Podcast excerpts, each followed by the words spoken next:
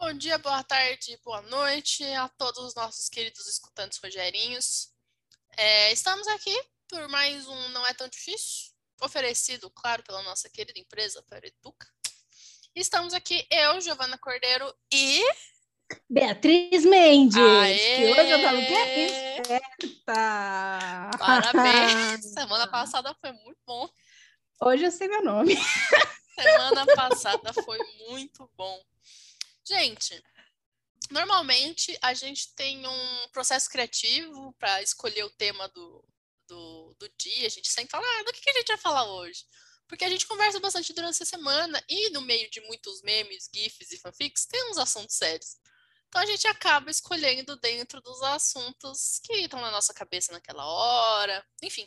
Mas de uns meses para cá, eu tenho recebido alguns DMs falando sobre casamento, gente que falou que usou o que eu falei e deu certo, gente falando que aprende muito, esse escutei esses dias, que aprende muito vendo a minha relação com o Léo. Gente, Léo, senhor meu marido, para não ter que falar senhor, meu marido toda vez, porque é muito grande, né? Léo. É, então eu achei que já tinha passado da hora da gente fazer um episódio sobre casamento. Giovana, mas não seria legal se o seu marido estivesse aí? Ia ser ótimo. A gente tentou convencer ele por meses. Mas o Leonardo é aquela pessoa que você pergunta e fala: o que você acha disso ali? Sei lá, ou acho bom, acho ruim. E todas as respostas iam ser de duas palavras. Então tá tudo certo, ele não quer aparecer, ele tá lá vivendo a vida dele, bebendo a cerveja, tá tudo certo. Então vai ser comigo mesmo. Ah, mas e o lado dos homens? Se tiver algum homem que quiser dar aí sua contribuição, estamos abertos, ok? No geral. Tá. Ih, Bia, tá mudo. Eu tô muda? Agora, tá, agora voltou. Ai, eu que em pânico. Não, eu tirei do mudo. Eu falei que a gente aceita participações, gente. A gente aceita participações. Porque no mais vocês vão ouvir o meu lado. É isso aí. Yes.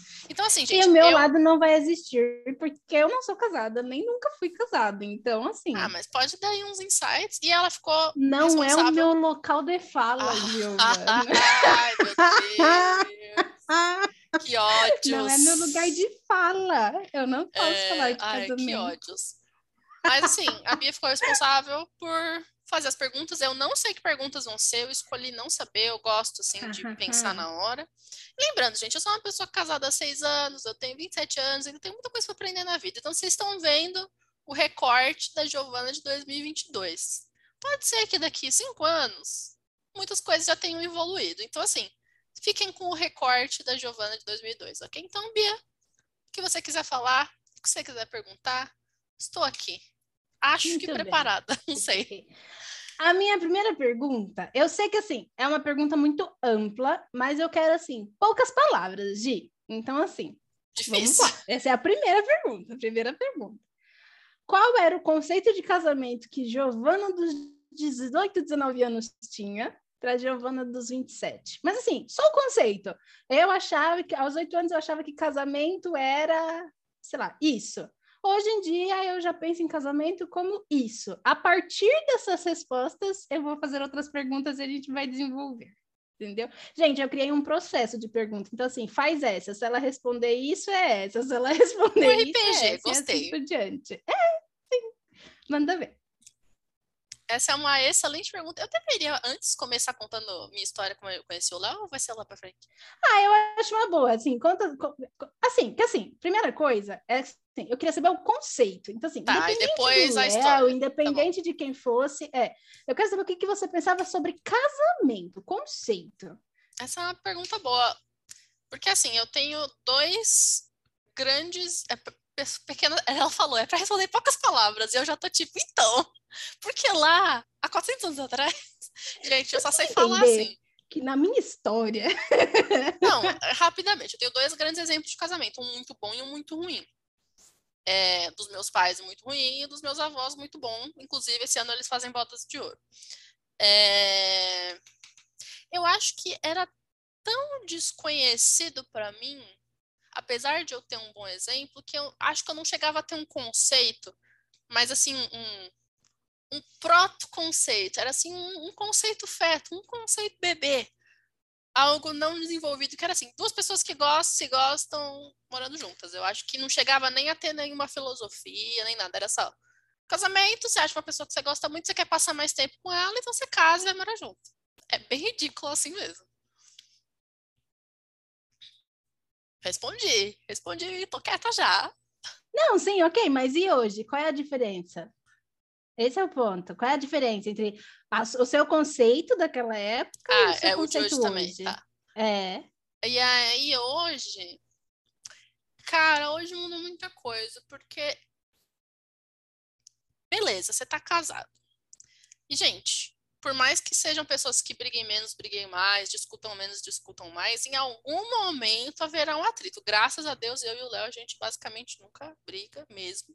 De verdade, sim. Mesmo. Seis anos a gente brigou, tipo, mesmo. tipo, duas vezes, sério, assim. Mas alguma, algum atrito vai acontecer. E aí, primeira coisa que passa na cabeça das pessoas é: será que eu devo continuar nessa relação? Eu fico ou eu vou embora? E é diante dessa pergunta, eu acho que você mostra o que você pensa do casamento. Porque tem gente que não vai hesitar em divorciar e casar mais 50 vezes, como se casamento fosse uma roupinha de fast fashion. E quem vai falar, bom, a gente vai ficar junto, independente do que for, e vamos seguir. E são conceitos diferentes de casamento e o que aquilo representa para você. Então, eu acho que nesse ponto, para mim aquele vídeo do Jordan Peterson é muito bom, eu sempre. Nessa foi a primeira menção, acho, a Jordan Peterson esse ano, hein? Foi. A gente devia fazer um quadro, fazer contar depois. Quantas vezes a gente falou de Jordan Peterson? Mas, porque, querendo ou não, quando você nasce, você não escolheu aquela família. Ah, Giovana, mas na minha religião, tá bom. Eu sei que em algumas religiões você escolheu e tal. Mas vamos falar aqui só com os dados que a gente tem não, não místicos você nasce. Você não tem nenhuma opinião de onde você nasceu. Então, aquela sua primeira família, você tem que você tá o resto da vida preso nela, mesmo que você perca contato com algumas pessoas e tal. Quando você vai construir a sua família, ou seja, você vai casar com uma outra pessoa, é, você está justamente construindo algo fora não é algo forçado. Tipo, nasci nessa família, eu tenho que ficar aqui e eu vou construir algo independentemente de qualquer coisa, porque não tem escolha.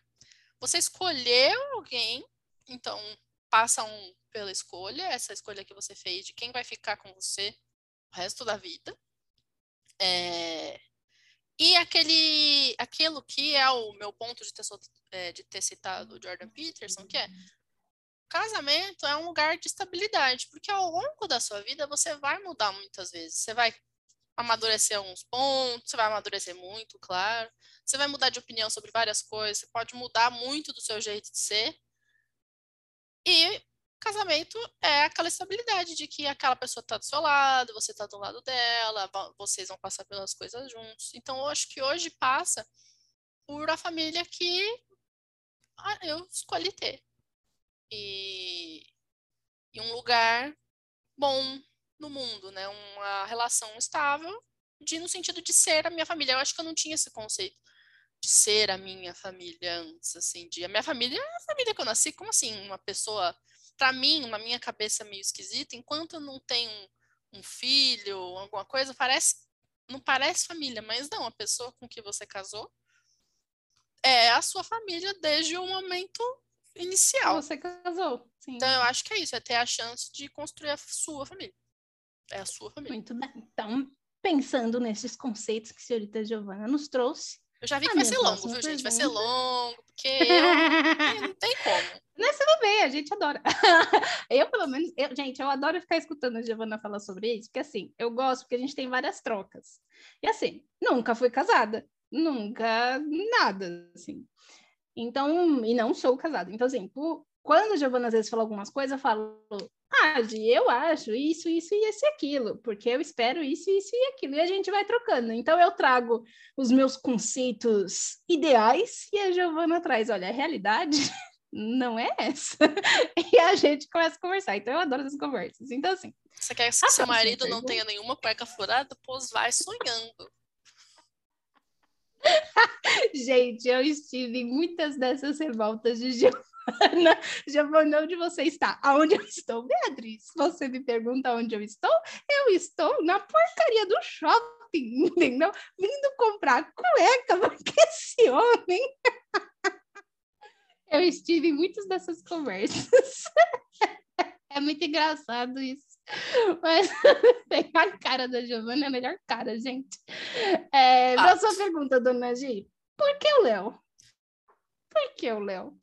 Então aí você tem que Porque o Léo antes ou porque o Léo hoje? Tudo, né? Eu, eu quero as inteira. duas. Eu quero as duas. Conta a história de antes e conta a história de agora. Por que o Léo? Essa é a pergunta. Bom, gente, fun fact sobre Giovana. Giovana nunca chora em público, ou pelo menos tenta muito.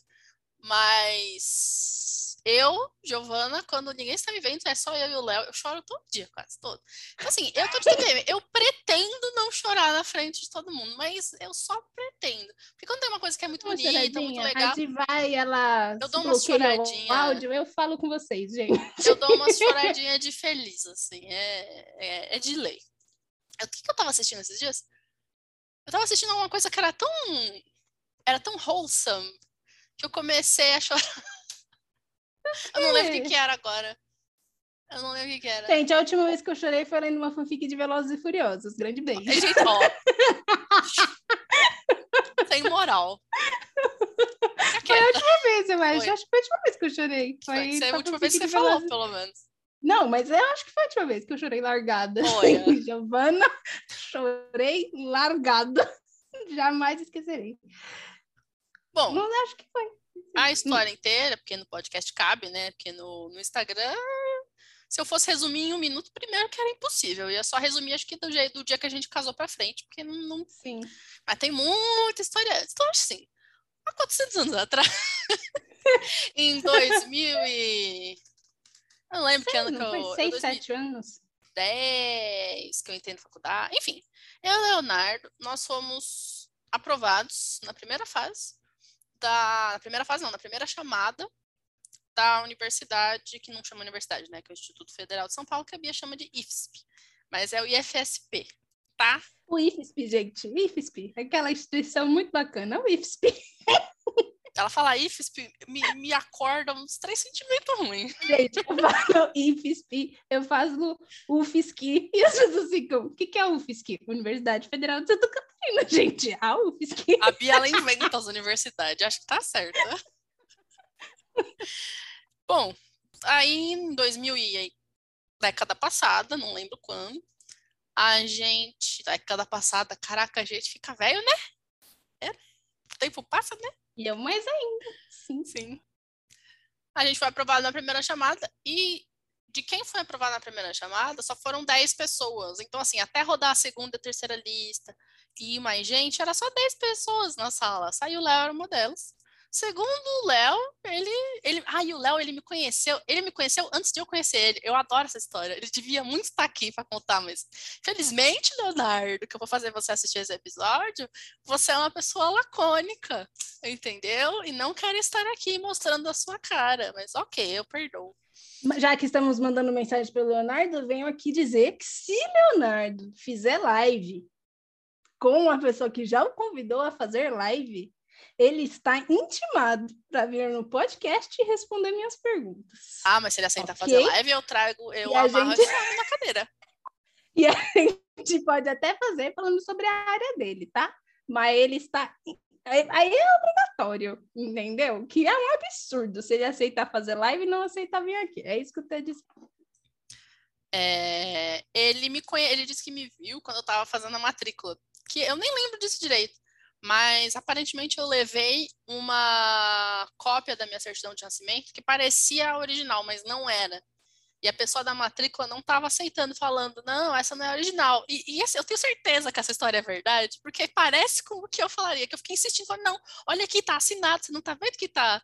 É... Foi. Como foi? Que, quando a gente leva para o cartório, que a gente tem que autenticar. Foi autenticado, autenticado no cartório, você não tá vendo? É lógico que essa é original. E que eu fiquei teimando com a pessoa que era. Até a pessoa me mostrar, então, mas olha aqui como não parece. E aí realmente era, não era original. Então o Leonardo já me conheceu doida. Ele não pode falar que ele foi enganado, que ele foi propaganda enganosa. Não pode. E eu tava lendo também um livro que ele conhece, tava lendo O Pistoleiro do Stephen King, da série da Torre Negra. Então ele fala, ah, legal. Segundo ele, ele gostou de mim desde, quando, desde que me viu, desde que começou a ter aula. Então, desde o dia 1, um, tava lá. Eu lembro de ter gostado dele também, porque Leonardo é um moço bonito, entendeu? Ele faz, ele faz sucesso, assim, sabe? As pessoas dão em cima dele. Leonardo é um tipo.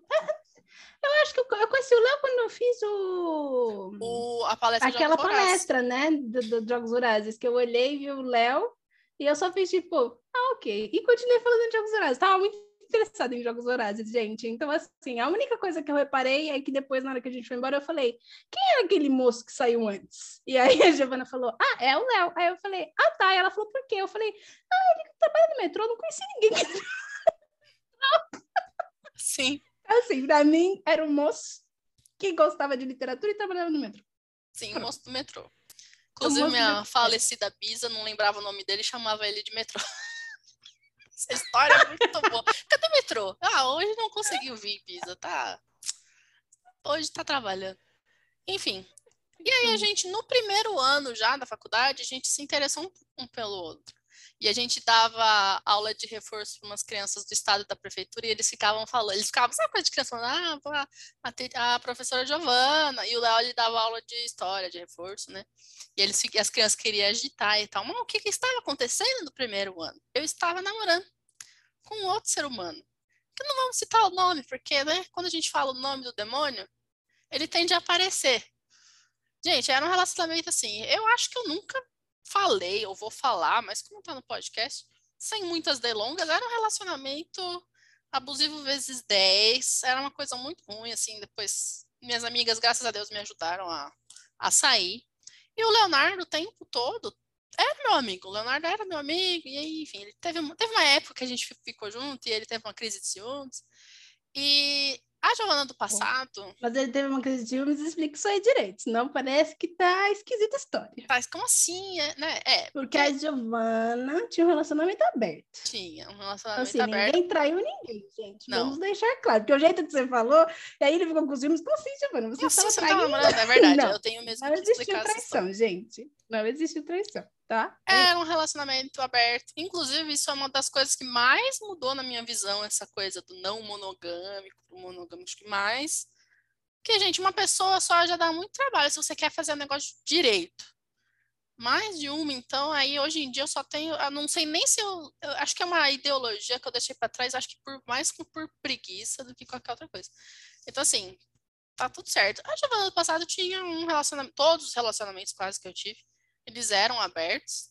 E, e o senhor ex-namorado fazia faculdade em outra, em outra cidade. Então, a gente se viu o quê? Duas vezes por mês, com sorte. Então, tinha muito tempo para sair com outras pessoas e tal. E numa dessas, eu saí com o Léo, fiquei com o Léo algumas vezes. E aí eu lembro, eu devia ter perguntado pro Léo o que, que eu podia contar ou não. Léo, eu vou contar as coisas aqui. Você não tá aqui, é a vida.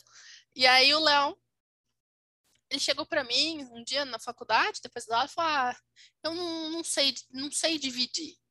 Mas quem era o meu namorado principal? Era outra pessoa, não era o Léo. Então eu falei, ah, Léo, ok, então, então a gente não fica mais. Porque se você não sabe dividir, mas eu tenho um outro namorado, então beijo! E foi assim, gente. A gente, eu fiz cinco anos de faculdade. Eu fui ficar com o Léo de novo, termi, consegui terminar esse relacionamento e tal, no quarto ano. No final do terceiro, começo do quarto, eu acho. Então foi muito tempo. E todo esse tempo a gente continuou amigo. Às vezes a gente conversava mais, às vezes a gente conversava menos, fazia trabalho junto. O Léo sempre era a pessoa que levava bolacha, dividia bolacha com todo mundo, eu roubava várias bolachas do Léo. Até que um dia eu finalmente consegui terminar com o ser humano do mal. E aí, um, um nem não, sei lá, foi bem rápido. Foram, sei lá, uns 15 dias, três semanas depois, com sorte. O Léo me chamou para sair. E aí a gente saiu, enfim, o resto é história. Como a gente já se conhecia, é, a gente namorou seis meses antes de, de casar e morar junto, né? Então foi isso, a gente começou a ficar junto em outubro, novembro e em março do ano seguinte, abril, já estava indo morar junto. Porque o, o conhecer a pessoa já havia acontecido. Então, assim, foi super rápido a parte do namoro, digamos assim. E muito rapidamente a gente já foi morar juntos. E aí, de... e aí essa é uma história. Foram morar juntos e o Leonardo ganhou uma agregada, né? Porque eu acho que ele nunca esperava que ele fosse me ver tanto, tanto, quanto ele me viu no começo, quando vocês começaram a namorar. Porque, gente, Sim. logo quando eles começaram a namorar, eu e a Giovana, a gente foi trabalhar muito mais próximo do que a gente trabalhava. A gente ainda não era sócia, mas a gente foi trabalhar muito mais próximo. E na época, eu morava em Guarulhos. Então, muitas coisas às vezes, que a gente ia fazer, precisava ficar por São Paulo. E aí a Giovana uma vez me falou: ah, fica lá em casa. Eu falava, ah, tá bom. Aí eu ia para casa da Giovana, ficava lá, e etc. Então eu acho dormia que assim, o Leonardo é, dormia no sofá da Giovana. Gente, essa história do sofá é impagável. Eu amo essa história do sofá, porque aquele dia eu quase apanhei por nada, mas tudo bem. E aí. É, eu acho que foi isso. Aí ele ganhou uma, uma agregada também. Acho que ele falava: Olha, só casei e a Bia veio ali de de presente, de chaveirinho. Eu caso com a Giovanna é, ganhei uma Bia sim. Já veio com um filho já, né? eu falo que eu sou filha dele, gente. Eu sou filha dos dois, porque aí, olha cada coisa. Sim. É engraçado. E aí, até a gente ficar junto é uma história, mas desde a gente ficar junto até hoje, muita coisa já mudou, passou e amadureceu no relacionamento. Isso é uma outra história também que vai aparecer aqui ao longo. Então, por que o Léo? Eu acho que antes eu tava naquele conceito adolescente ainda, de ah, uma pessoa que eu gosto. E também a situação no lugar que eu morava não estava muito legal psicologicamente. Eu estava muito mal mesmo. Hoje em dia, na época, eu não entendia por quê. Hoje em dia, com terapia, eu entendo que desde aquela época eu já tinha depressão. E fui demorar, sei lá, cinco anos para tratar a depressão, porque eu não sabia que tinha. Então, calcula. Então, tava muito ruim. E eu tava vendo lugares para morar mesmo. Fui. Perguntei pra Bia se ela não aceitava alguém no quartinho dela que tava sobrando, mas ela tava se mudando, então não, acabou não acontecendo. Eu fui ver, eu fui ver quarto, república, eu fui ver de tudo. E aí o Léo, que já estava aí demonstrando quão boa pessoa ele é, ele falou: Ué, eu não quero que você vai morar em qualquer lugar. Isso não é direito. Por que você não vai morar comigo? E aí eu fiquei, da hora. Eu brinco, eu brinco que o casar foi dar o golpe do plano de saúde, porque a gente não tinha ah, assinado o é papel, é nem nada, mas meu plano de saúde estava muito caro e meu salário estava muito baixo. Então a gente assinou papéis para eu poder ser dependente dele no, no, no, no plano de saúde do metrô, que é muito bom. Então as coisas foram acontecendo por utilidade, e aí depois a gente foi amadurecendo relacionamento mesmo. E hoje, hoje eu consigo analisar o que a gente espera. Então, assim, isso é uma coisa que eu não recomendo. Você casar com a pessoa e depois fazer o relacionamento dar certo, viu? Vocês já estão aqui, ó, tendo acesso à informação. Você escolhe, você tem poder de escolha antes de casar. Então, você analisa as coisas antes de casar. Depois, o que veio para você é que você vai ter que lidar. Graças a Deus, eu tive sorte. Enfim, o Léo é uma pessoa ótima. E é o que eu falo, que para mim o Leonardo é, de fato, o Leonardo tem defeitos? Óbvio. Eu tenho defeitos? Putz, muito mais do que ele, eu acho. E... Só que é uma pessoa boa. De verdade, é o que eu acho que para mim é um homem bom. Sabe, não é todo mundo que ia virar para você e ia falar: "Ah, eu não quero que você more em todo lugar, em qualquer lugar, então vem morar comigo". Putz. Sim, isso é verdade, gente. Não é qualquer pessoa que faria isso. Não é. Sabe, o, o apoio do Léo, ele é incondicional. É uma pessoa que está sempre focando no que fazer para eu ficar feliz mesmo. Eu lembro quando a gente trabalhava nesse outro lugar que você mencionou, e teve uma época que eu tava eu nunca ganhei muito bem. Assim, no final eu cheguei a ganhar melhor lá. Mas acho que eu fiquei um ano que eu tava ganhando muito mal mesmo. Eu fiquei três meses que eu tava ganhando menos de 500 reais. Você tem uma noção do que eu tô falando. Pessoas que estão escutando. Então, eu vivi do dinheiro que eu tinha guardado até lá mesmo. E, e eu ficava por lá, falava, putz, mas não tá indo, sabe? Eu, eu sinto que eu eu faço as coisas, eu me disponibilizo e eu não ganho aluno. Eu tenho a impressão que outras pessoas que não merecem tanto ganham aluno porque são da família, da dona. E aí o Léo, mas você gosta de trabalhar lá? Aí eu, ah, por, naquela época eu ainda gostava. Falei, gosto. Então, se você tá feliz aí, mas tá ganhando pouco, insiste mais um pouco. Então a pergunta, de, a pergunta dele nunca foi, ah, então é, você devia fazer um processo seletivo com um lugar que você não gosta, só para poder pagar as contas de casa. nunca foi. nunca teve essa abordagem de verdade. Sempre foi, mas você tá feliz? Tô. Então. Mantém, tenta. Continua. E eu acho que o Léo é o tipo de pessoa... do Maravilhazinha. Sim, graças a uh! Deus. O Léo é tipo de pessoa que é pra ficar o resto da vida mesmo. Não vejo que casal maravilhoso, precioso, cristalzinho. Cristalzinho. Então, tá respondendo. Tá respondido. Eu sei que eu tive que voltar 400 anos atrás, mas é isso. Dessa, dessa, dessa, desse retorno. Esse retorno é muito bom, ele é importante, ele explica muita coisa. Porque o que acontece? Por que, que eu perguntei isso, gente? E aí eu explico para vocês, que às vezes vocês podem estar falando, mas por que essa pergunta?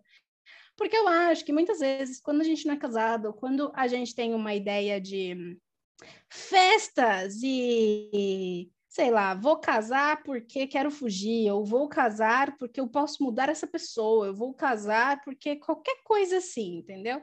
Eu, eu, Beatriz, que nunca casei, observando todo mundo que é casado e tal, eu acho que esses são motivos errados, entendeu? Por exemplo, eu mesma não vou entrar nesse assunto, não é uma coisa que eu vou ficar falando, mas assim, eu já fui pedida em casamento e eu ia casar por motivos muito errados, mas assim, muito errados. Ainda bem que bateu a consciência, eu falei, e não, né, gente? É não.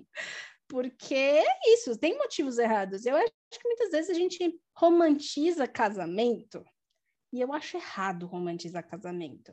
Não concordo com quem acha que casamento é um negócio, é um contrato. Também não é assim. Mas eu acho meio errado você romantizar. Eu não estou falando em ter romance na relação. Eu estou falando em romantizar o casamento e achar que depois que você assina um papel e viveu feliz para sempre, sabe? O feliz para sempre você constrói, gente. Então, assim, você vai construir o feliz para sempre com uma pessoa horrorosa? Acho difícil, então você precisa observar isso antes. Por isso que eu perguntei isso. Tá, eu queria, eu queria realmente que a Giovana falasse assim, por que o Léo? Não é para ela falar porque eu amava, porque, claro que ela ama o Léo, dá para ver, mas dá para ver que as razões que a Giovana traz são muito razões assim, porque ele era uma boa pessoa, e como boa pessoa eu vi a oportunidade de construir. É isso. Pode falar, Gi. Tem duas coisas que eu não anotei, eu acho que citar rapidinho. Eu acho que quem romantiza o casamento é exatamente depois quem olha para as pessoas casadas perguntar, mas o que vocês fazem para não cair na rotina? Gente, essa pergunta só pode vir de uma pessoa que nunca casou ou não sabe direito o que é casamento. Porque tudo que você quer é uma rotina gostosinha.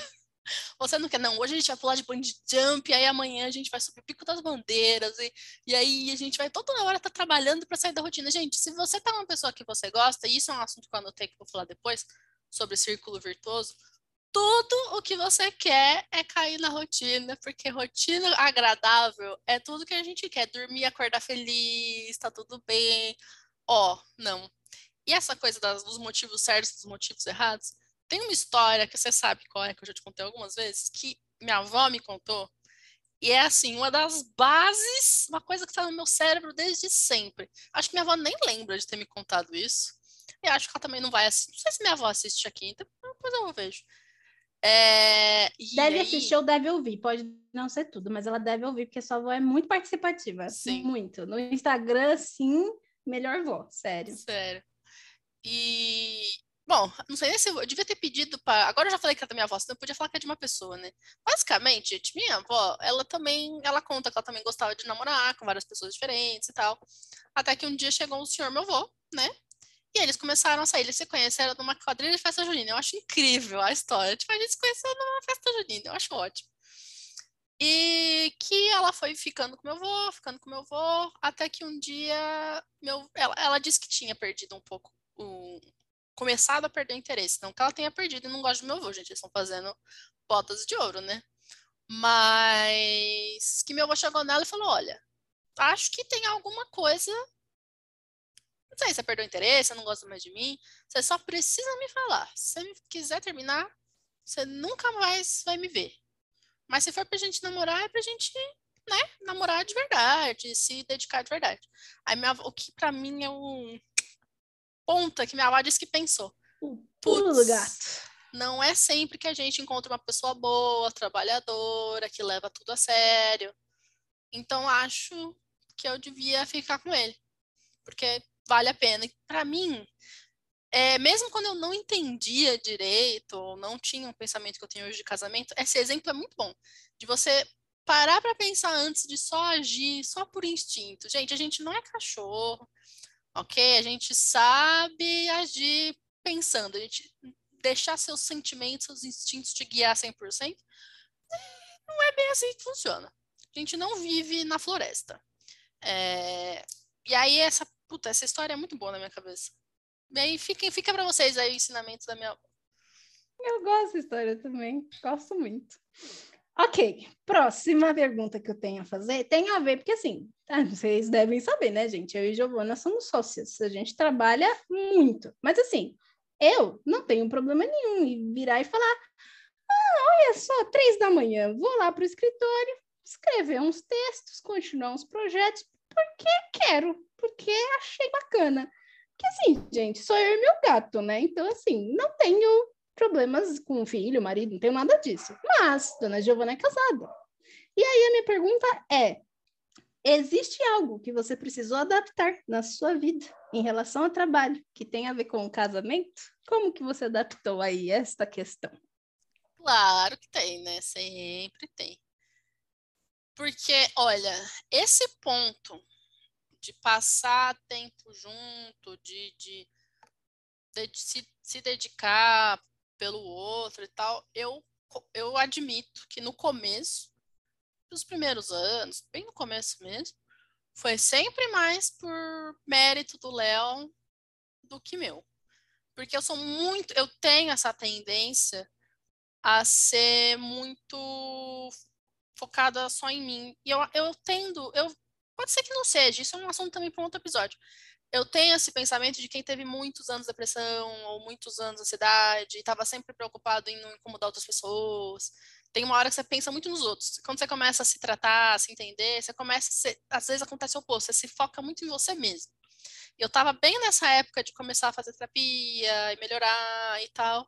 Eu estava muito focada em mim mesmo. Então era o que eu tinha que estudar, o horário que eu tinha que estudar, o horário que eu tinha que trabalhar, o que eu tinha que fazer, eu, eu, eu, eu. E o Léo que se encaixasse. Óbvio que eu não fazia isso de, de ruindade, de ah, ele que ele que lute e eu tô aqui fazendo minhas coisas. Eu fazia sem perceber mesmo era uma falta de noção. Falta de noção, esse é o nome, beleza? Achei o nome. É... Até que, acho que foram duas coisas simultâneas. Que eu vi que eu estava trabalhando muito e vendo pouco o Léo. O que me chamou, acho que um dos primeiros gatilhos foi uma. Isso eu melhorei, gente, nos últimos dois anos, vocês. É bem recente.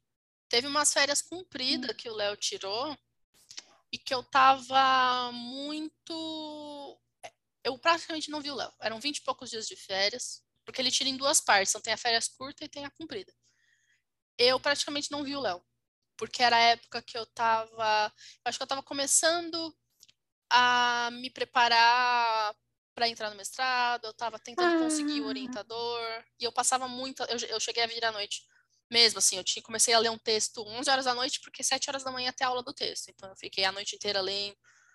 Foi umas férias, assim, que o Léo simplesmente, eu tava aqui fechada, e pro cachorro não ficar entrando, atrapalhando as aulas, eu literalmente tranco, então foram 20 dias que se eu vi o Léo duas, foi muito, de verdade.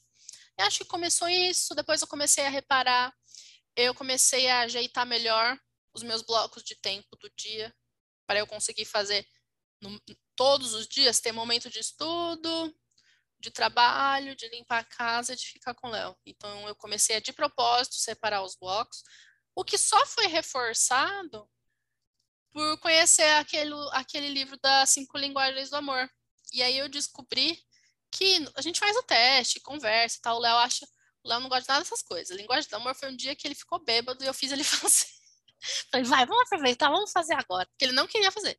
O Léo não gosta dessas Léo, coisas que eu é, gosto. É só uma brincadeira. Assim, é só. Linguagem do amor, mapa astral, tarô, temperamento, todas essas coisas assim. O Léo fica tipo, acho que ele deve olhar e falar, ai, coitada da Giovana, ai, deixa ela, vai. Deixa essa menina. E a, o dele deu tempo de qualidade. Aí eu pensei, peraí, estou muito errada. Eu estou. Gente, em momento nenhum o Léo reclamou. Nenhuma vez ele olhou para mim e falou: Ah, você não tá me dando atenção. Nada, nada. Certo? Não é isso. Então foi da minha percepção mesmo. Eu tava trabalhando 16 horas por dia. Então, se você trabalhando assim, todo momento produtivo, estudar, trabalhar, limpar a casa. Tava dando 16 horas por dia. Se você fizer a conta, você vê que só sobram mais 8. E 8 a gente tá o quê? Dormindo não tinha bloco Léo. Fora assim, ah, eu, o que, que eu esperava? Quando o final de semana calhava de ser folga dele, porque ele trabalha por escala, então nem todo final de semana é folga. Aí, quando o domingo era folga dele, aí a gente fazia uma coisa junto. Mano, quantas vezes vai calhar da folga cair no domingo? Então, eu parei e falei, não.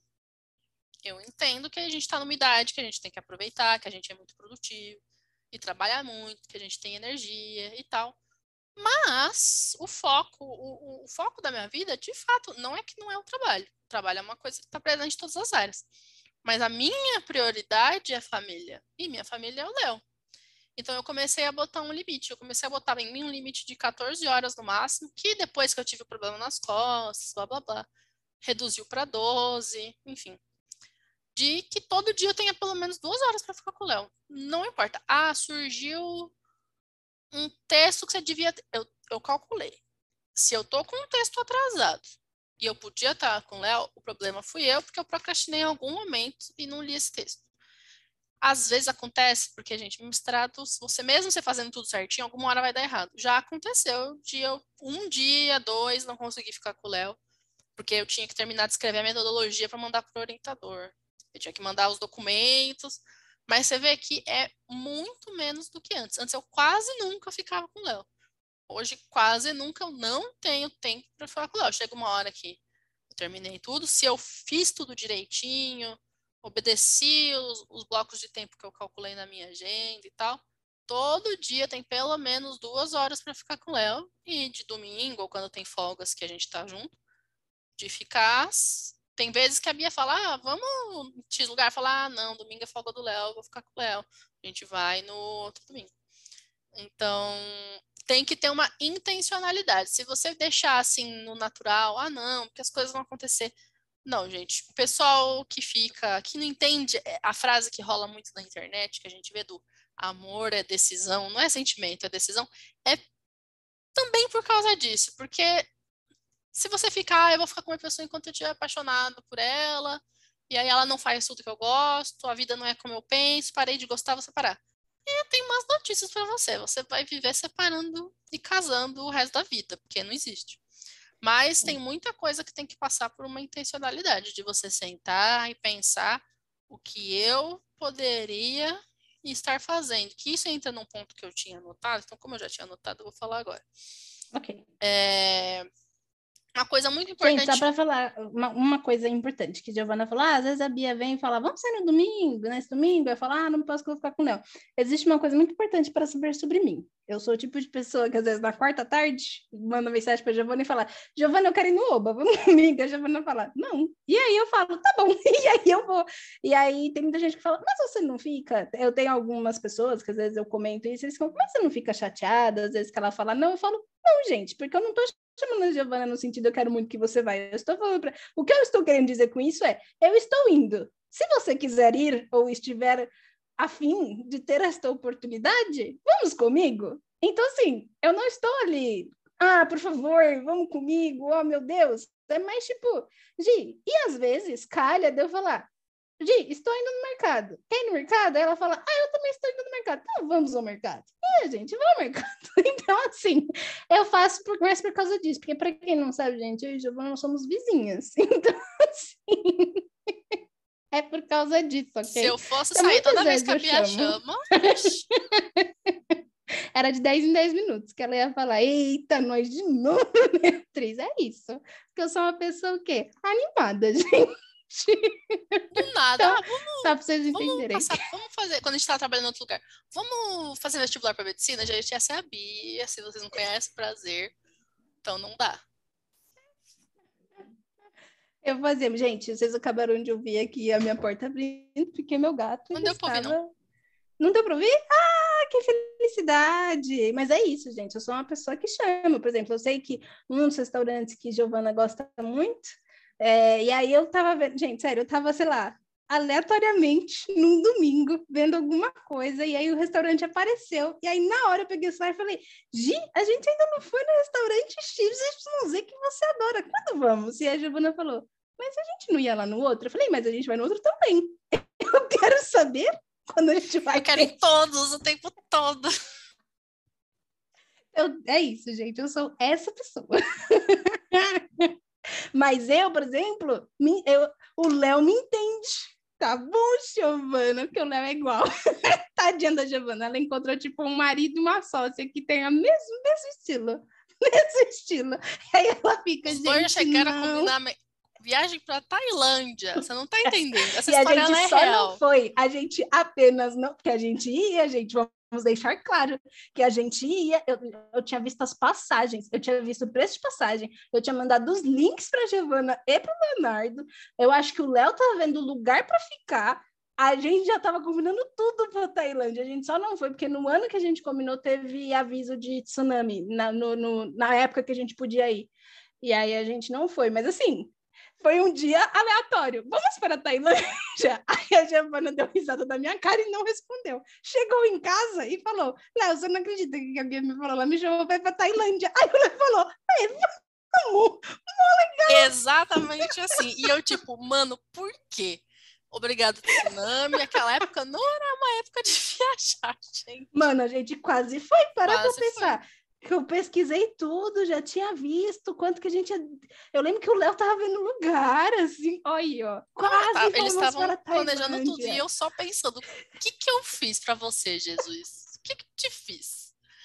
Olha. Gente, sério, e foi uma coisa assim: a gente queria ir em no... outubro, novembro. E a gente, eu dei essa ideia, era tipo, sei lá, março, abril. Vamos para a Tailândia? Quando em setembro, em outubro, vamos. Eu dou risada disso até hoje, porque eu e o Léo, a gente se empolgou num nível e a Giovana ficava, gente, é sério isso? É sério mesmo? Não tinha nem dinheiro na época, eu fiquei, mano, não, eu, ficava, pagar não, vocês vão, gente. E aí vocês ficam lá no hotel, porque eu ia para um eu queria ir para um centro de treinamento. Falei, vocês vão lá pro hotel, eu vou ficar no centro de treinamento, e aí nos horários que eu não estiver treinando, a gente pode fazer alguma coisa junto, mas eu não vou invadir o espaço de vocês, é só pra gente ir junto, para ter desconto, porque eu vou ficar treinando. E aí o Léo falou, não, é isso aí, eu levo a Giovana, e tem uns drinks legais, e tem uns lugares legais, e a Giovana, gente, o que que eu faço com essas pessoas? Ó, essa viagem, sério, a gente só não vê isso porque o universo colaborou com o espírito jovanês de desespero, tá bom? Graças essa a história é Deus. é maravilhosa. Sim, sim. Graças a Deus. E aí, voltando ao assunto, que a gente fez uma pequena pausa para a história da Tailândia, que é, essa e a da medicina, para mim, acho que são as mais impressionantes até hoje que, que a gente naquela época a Giovanna não conhecia, porque se naquela época eu tivesse falado, Gi, vamos estudar para medicina e vamos fazer medicina, e ela tivesse falado, vamos, e eu vou montar um cronograma, a gente vai estudar e vai passar, hoje em dia a gente ia ser médica. É isso que ia acontecer. Hoje a Giovana sabe que quando eu jogo a história e ela fala, não, eu esqueço a história. Agora, quando ela fala, vamos, e eu vou organizar, eu vou até o final. Agora ela entende. É que, gente, eu lado. só aceito quando eu realmente aquilo vai entrar no meu plano. Eu não sou a pessoa que aceita e fica um dia a gente marca. Se eu aceitei, é porque eu já tô planejando na minha cabeça. Então, é muito sério quando eu aceito. E o que eu tava falando de intencionalidade, né? A gente saiu do riso do. Então, gente, vamos ficar muito sérios agora no Globo Repórter. Muito sérios agora. Agora a gente vai falar sobre intencionalidade. Da intencionalidade, uma coisa que eu errei por muitos anos, errei mesmo, muitos anos. Acho que eu comecei a aceitar. Gente, os maiores acertos foram recentemente, de dois anos para cá mesmo. A gente está falando de 2019, 2020 para cá. Era arranjar jeitos de conversar com a pessoa ou de comunicar com a pessoa, que a gente pudesse comunicar o que a outra pessoa precisava mudar, enfim. E aí vem o grande, o grande ensinamento de recentemente. É mais fácil mudar a si mesmo muito mais fácil mudar a si mesmo. Porque não tem como, gente, você ficar exigindo. Se você entrar com essa cabeça de que você vai exigir coisas, você vai esperar certos comportamentos, qualquer expectativa dessas, grandes chances de decepção. Porque é uma outra pessoa com outra cabeça, com outra criação, com outro tudo. E muitas vezes não vai bater. E, e, e, não tem como você mudar. Esse é o ponto. Você entrar falando, ah, eu vou mudar a pessoa, gente, você não vai. A pessoa que se muda. Pode ser que por você fez uma coisa muito boa e ela olhou você fazendo viu que era boa e também resolveu fazer para ela. Ou porque ela viu que fez uma coisa que foi errado. Mas é isso, é o reflexo. Ah, tem que ter a reflexão da pessoa. E quando eu desisti de, ai, como é que eu posso conversar com o Léo para ele entender que para mim é importante? E eu simplesmente parei de ter conversas. De qualquer conversa assim, essa tipo DR, sentar para discutir o relacionamento, alguma coisa. Simplesmente parei. Tudo o que você quiser, gente, é sempre melhor que você dê o primeiro passo, que você vai mudar. Ai, mas assim eu vou estar tá sendo babá de homem, eu vou estar, tá, não sei. Olha, se esse é o pensamento que você tem sobre relacionamento com homem, eu tenho más notícias. Porque homem te, costuma ser resistente em questão de terapia, de, de fato de sentar e, e saber explicar o que está sentindo, e saber explicar o que precisa. Se você for sentar, esperar que um homem vai mudar nesse sentido, é bom que você compre um sofá bem confortável, porque você vai ficar lá sentado esperando. Senta e espera, gente. Senta e espera. E, sério, não, eu não ia, eu não vou falar isso. Eu ia falar, mas depois eu me cancelo. Não, eu acho que eu, tá, eu vamos lá. Vou, Gente, eu não vou quebrar não pode cancelar as pequenas pessoas, tá bom? Eu sou muito pequena para ser cancelada. Eu tô falando que não vá achando que, ai, não, mas o meu marido, o meu namorado é muito desconstruído e faz terapia. Não vá achando que só porque o cara faz terapia, ele tá evoluindo, tá bom? Porque a questão de, da dificuldade de falar é uma coisa que socialmente, historicamente, e o que você for no fato que quiser, história, sei lá o que é imposta aos homens, né? Então, mesmo quando o cara faz terapia, às vezes ele não fala tudo para o terapeuta, para o terapeuta. E terapeuta não tem uma bola de cristal, né? Ele não pega a bola de cristal e fala, hum, vejo que. Então, assim, é complicado, gente. Mesmo que, que seja essa coisa, uh, sou muito aberto para conversar. Claro, gente, tem homem que faz terapia e dá super certo e desenvolve. Claro que tem, é óbvio que tem mas já tive essa, essa experiência de, às vezes, de estar junto com pessoas que fazem terapia e depois falar, ah, mas você comentou isso com a sua terapeuta? Não, mas por quê? Porque isso é muito pessoal. E eu fiquei, então, vamos conversar aqui, ó. olha só. E não, mas eu não faço terapia para isso. Mas para que, que você faz terapia? Para entender. Mas, Amado, pera lá, entendeu? Um momento. Entendeu o quê? Se você não fala as coisas que são muito pessoais, então existe, tá, gente? Existe esse ponto. Então é isso que eu queria falar, assim, sabe? Tipo, terapia só funciona se a pessoa está aberta, se a pessoa sabe o que, que é aquele processo e para que, que serve. Se ela não sabe, não vai adiantar. E daí que vem Agora vocês vão ver a importância maior de ter escolhido certo a pessoa que você vai casar. Porque essa, esse ponto de, de evoluir, de amadurecer no relacionamento e tal, se você começa assim, não, eu vou olhar para os problemas que tem e eu vou me mudar para ver, eu vou, eu vou trabalhar no que eu consigo mudar. Se você tá com uma pessoa boa, eu vou chamar, eu vou enquadrar isso sempre no tal do homem bom, gente, mas se você for se tiver relacionamento com mulher, com homens, é, vale para todo mundo, ok? Se você tiver casado com uma pessoa que é boa, ou seja, o que significa que essa pessoa ela tem noção, geralmente. Então, se essa pessoa tem noção, ela não vai ver que você vai começar a fazer mais as coisas e ela vai pensar: ah, que legal, a pessoa está fazendo mais coisas, então eu vou deixar tudo nas costas dela e eu não vou fazer nada. Não, não, isso é uma pessoa ruim a pessoa que é boa, que tem noção, que ama você, que quer construir uma relação, ela vai ver o que você está fazendo e ela vai nivelar o, o, o jogo dela, né? Ela vai, o step up per game, ela vai é, querer aumentar também o que ela faz, o que ela se dedica. Por exemplo, eu tô tentando dar poucos exemplos reais, porque eu não, eu não perguntei para ela podia contar ou não. Então, vou fazer sempre exemplos leves. Porque, claro, que tem coisas mais sérias. O Léo morou a vida inteira com uma mãe que fazia tudo para todos os filhos e não deixava os filhos limpar a casa. Eu lembro que a mãe dele trocava, porque ele tem um problema de pele mesmo.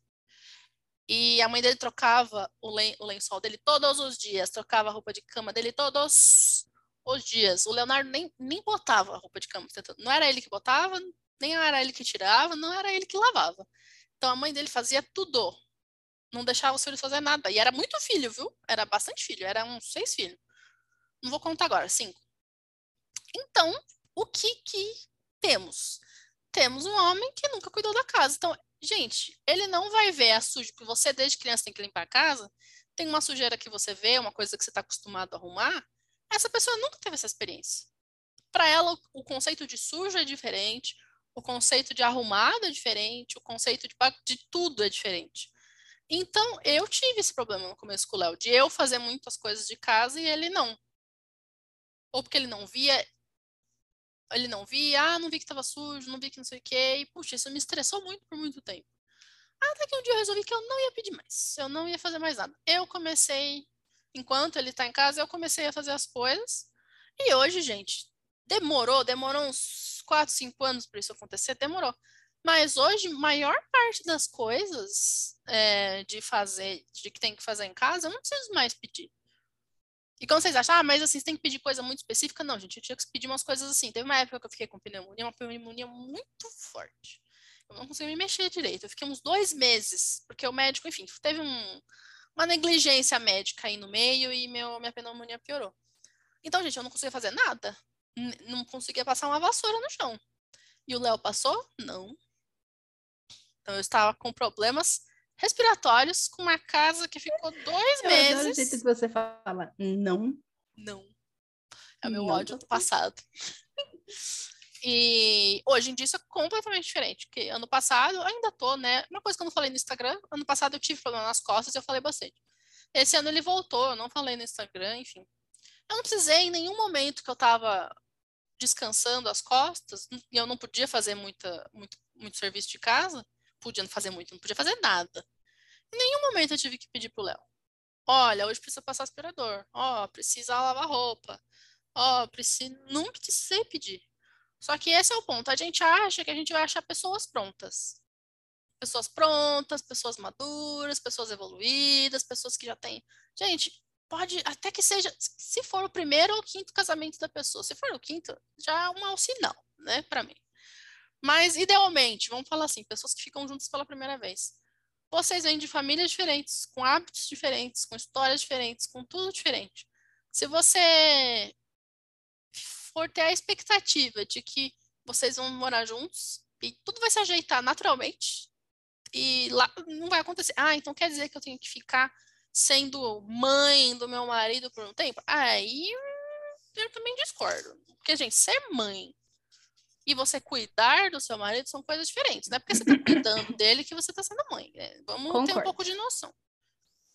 Então, sim, por muito tempo, teve muita coisa que eu fiz a mais que o Léo, para até dar o tempo dele reconhecer, tipo, ah, a Giovana tá fazendo isso, ela tá ficando cansada, eu gosto dela, eu não quero que ela fique tão cansada. E eu vou começar a fazer as coisas. Demorou cinco anos. Nossa, Giovana, tudo isso? Pois é, gente, leva tempo para as pessoas mudarem. Ou acha que eu sou uma flor de formosura que nunca precisei mudar nada. Você não é flor de formosura também, não, e pode ter certeza que o seu parceiro, o seu namorado, gostaria de mudar muitas coisas em você.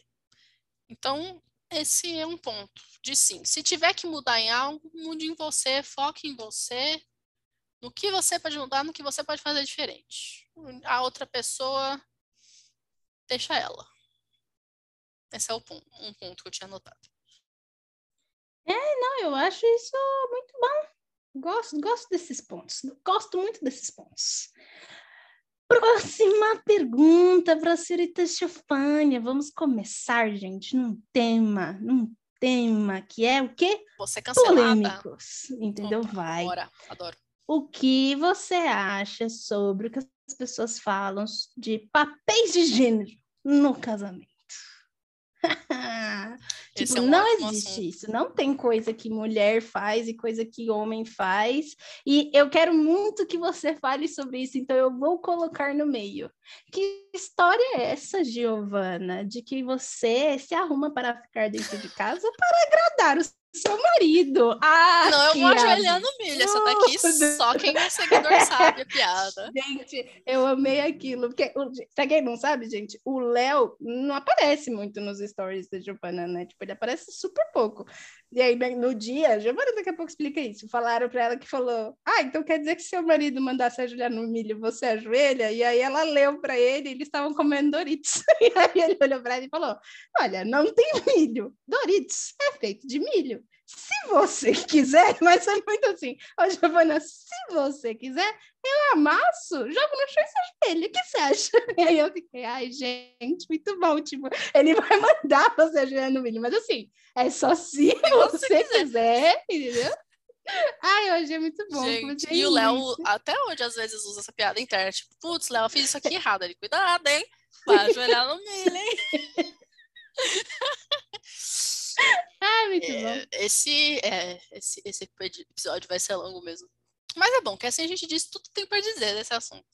Exatamente. Bom, Jo- nesse ponto, eu acho que esse é o ponto mais, mais mudado na minha pessoa. Porque, gente, quando você é jovem adolescente, tá... pior que tem gente que continua jovem adolescente o resto da vida, não posso nem falar a questão de idade.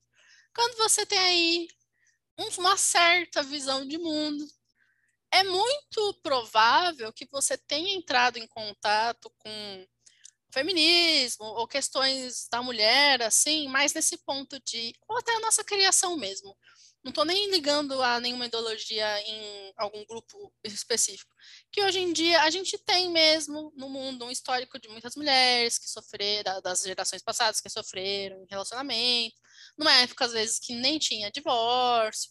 Então é compreensível porque criaram a gente desse jeito. Mas hoje em dia a gente é criado de, tipo assim, meninas, né? E aí eu tô focando em, em mulheres no geral. Que você não pode depender de homem nenhum, e você tem que fazer o seu dinheiro, e você, se você tiver que acabar com um relacionamento para progredir na carreira, que você faça isso, e que você não precisa de nada de ninguém, autossuficiente, empoderada, eu odeio essa palavra, etc. A gente odeia a palavra, ó, tóxico empoderada, duas palavras que a gente podia explodir. Olha, tóxico não me incomoda tanto. Tóxico não me incomoda tanto porque quando ela é utilizada da forma correta, me eu, eu entendo, mas eu faço muita piada usando tóxico, porque assim, as pessoas usaram tão errado que ok. Então, assim, a palavra em si não me incomoda. Agora, empoderada, nossa, esse é a pior tradução, pior estrangeirismo que eu acho que entrou na, na língua brasileira. Isso quando a pessoa não vai e escreve empoderada, eu fico, isso ponderou Nossa bastante. Senhora. E fora que o conceito de empoderamento aqui no Brasil é um conceito ruim, é um conceito ruim, é um conceito zoado, é um conceito. Olha, gente, sério, me, me irrita, assim, na mais profundeza do meu ser, porque quem no Brasil fala que mostrar os peitos é empoderamento, não entendeu o que é empoderamento, não entendeu a realidade brasileira. Então, assim, dois beijos para você, fique quieto, recolha-se, porque, olha, isso E a agora. Bia me tá pistola essa semana, agora- então vocês estão... Nossa! Eu, esses dias, a Giovana, eu postei, eu compartilhei um vídeo no, no Instagram. E assim, gente, o vídeo não é uma maravilha, mas existiu uma, uma explicação naquele vídeo que, ele, que o cara que está fazendo o vídeo, ele fala sobre a teoria da ferradura. Eu estava falando aí dos últimos escândalos midiáticos. E eu gosto da explicação dele de teoria da ferradura, que não é o nome certo da teoria, mas é o nome popular da teoria. Eu gostei da explicação dele, gostei da forma como ele colocou. Minha câmera está zoadinha, arrumou. E eu publiquei lá. E aí, Giovana veio e falou: Ok, mas não gostei do final do vídeo. Foi só isso que a Giovana falou. E aí eu já cheguei com os dois pés na parte e falei: Giovana, hoje acordei com o martelo e a foice, um em cada mão. Você nem começa. Putaça. Eu tava, gente, cuspindo em todo mundo. Xinguei todo mundo. Olha, sé- é sério, gente. Existe coisa que assim, não faça comigo. Uma delas é defender ideia burra E a segunda é defender crime. Se é para defender ideia burra ou crime, não conversa comigo. Defende aí, na sua casa, no teu cantinho. Eu nunca vou invadir. Agora, se você invadir o meu espaço para defender para mim, você vai ouvir e eu fico pistolíssima. Então é isso, eu fiquei muito pistola essa semana.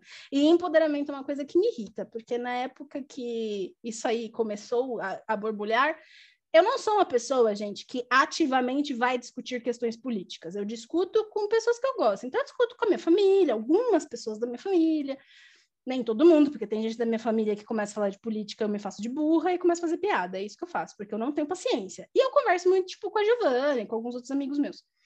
Eu gosto de fazer isso, mas eu não sou uma pessoa que ativamente vai, sei lá, sentar com qualquer pessoa e falar, e aí? E o governo? Eu não faço isso, porque eu realmente eu fico fora da casinha quando eu vejo gente defendendo crime e fazendo argumentação falaciosa. Eu fico fora da minha casinha, então eu não consigo. E aí, por isso que, eu, que, a gente, que a gente evita no podcast falar de questões políticas como empoderamento, porque, gente, sério, eu não vou atrás você, então não vem atrás de mim falar essas coisas assim. Você quer falar? Fala, você pode falar, escreve teu textão. Eu nunca vou entrar no teu textão e te xingar.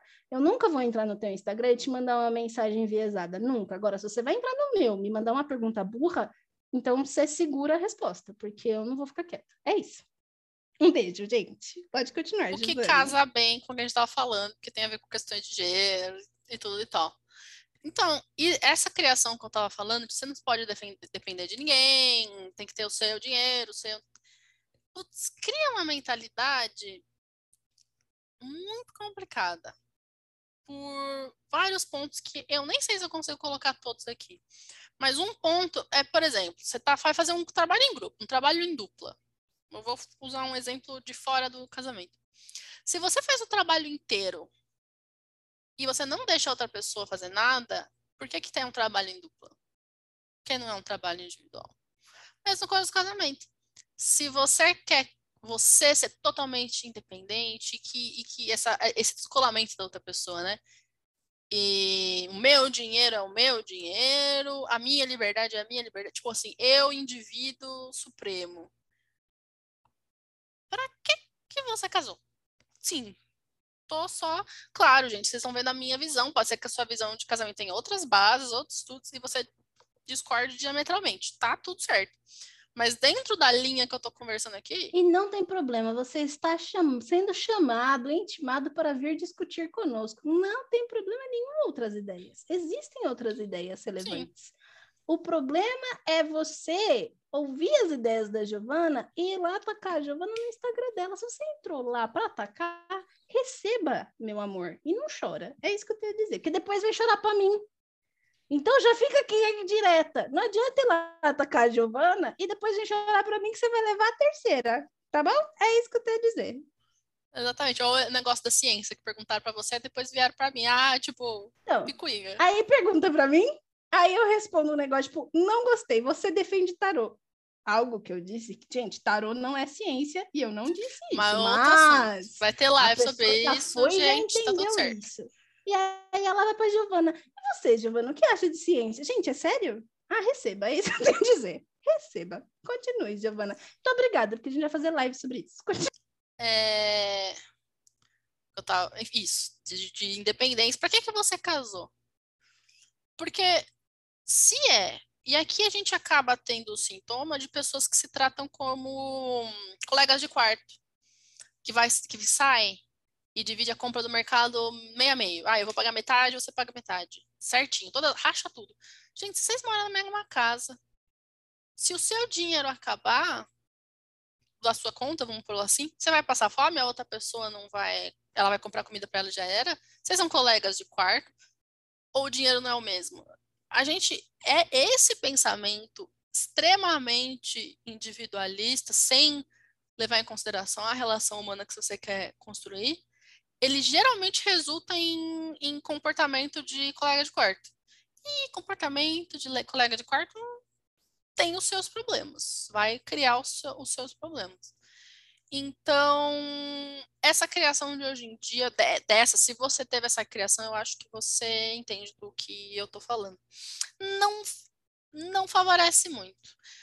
Aí, então, quando eu tive a iluminação de então não adianta eu querer mudar o Léo, eu tenho que mudar eu. E. Ai, Giovana, não é mudar a mim, gente? Sim, é mudar a mim. Vou mudar a mim mesma.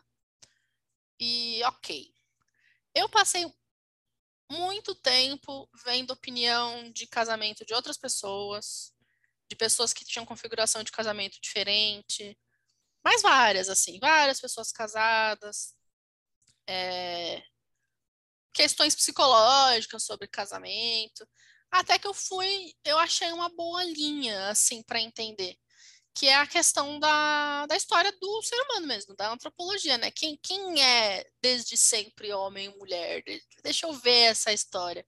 Que eu sempre, às vezes o pessoal pergunta, ah, coisas que você estudou, gosta de estudar, e eu falo que eu já li bastante sobre antropologia do ponto de vista da teoria da evolução, e às vezes as pessoas vêm perguntar, tipo, como assim? É nesse ponto.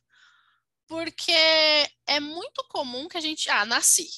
Nasci, que nem eu nasci em 1995 só existe mundo de 1995 para sempre. É um grande erro, porque você hoje é ser humano com bagagem cultural, biológica, enfim, de, desde sempre que existiu o ser humano. Então eu parei para ver, falei, ok, será que existe esse papel de gênero? Foram algumas das perguntas. Será que existe papel de gênero? Será que existe algo que mulher deve fazer e homem é diferente. Homens e mulheres são diferentes mesmo, porque tem discursos de, ah, não, são completamente iguais.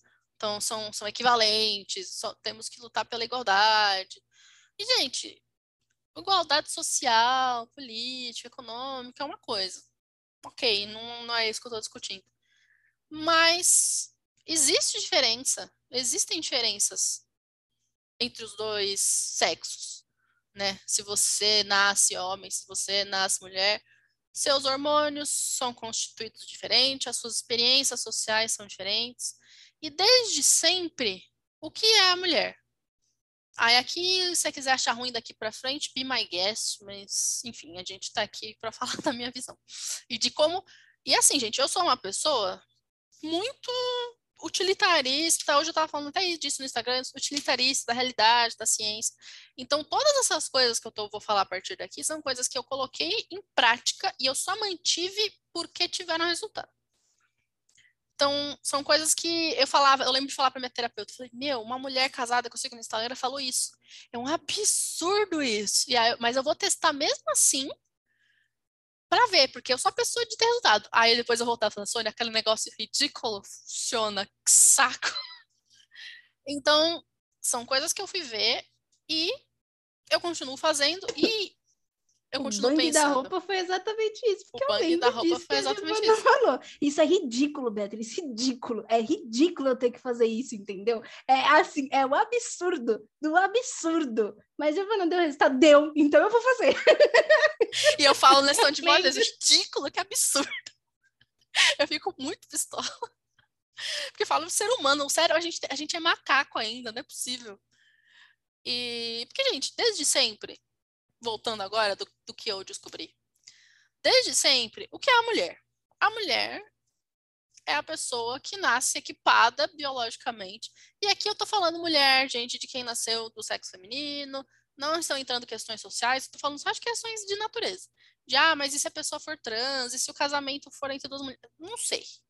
Eu tô falando. Eu sei que entre pessoas do mesmo sexo acaba rolando também as mesmas trocas, mas eu não vou entrar nesse, nesse nesse ponto. Estou falando aqui de casamento entre homem e mulher, não, não, não estou aprofundando, porque se a gente for falar disso, a gente vai ter que chamar outras pessoas em outras configurações. Sim. Gente, todos, todas as coisas que a gente está falando, nós estamos falando sobre relações cis, primeiro de tudo. Todas as relações que a gente está falando é cis. Todos os termos que a gente está usando é para pessoa cis, tá bom? Então, assim, tipo, a gente, quando a gente fala mulher, a gente está falando sobre mulher no sentido biológico, ok?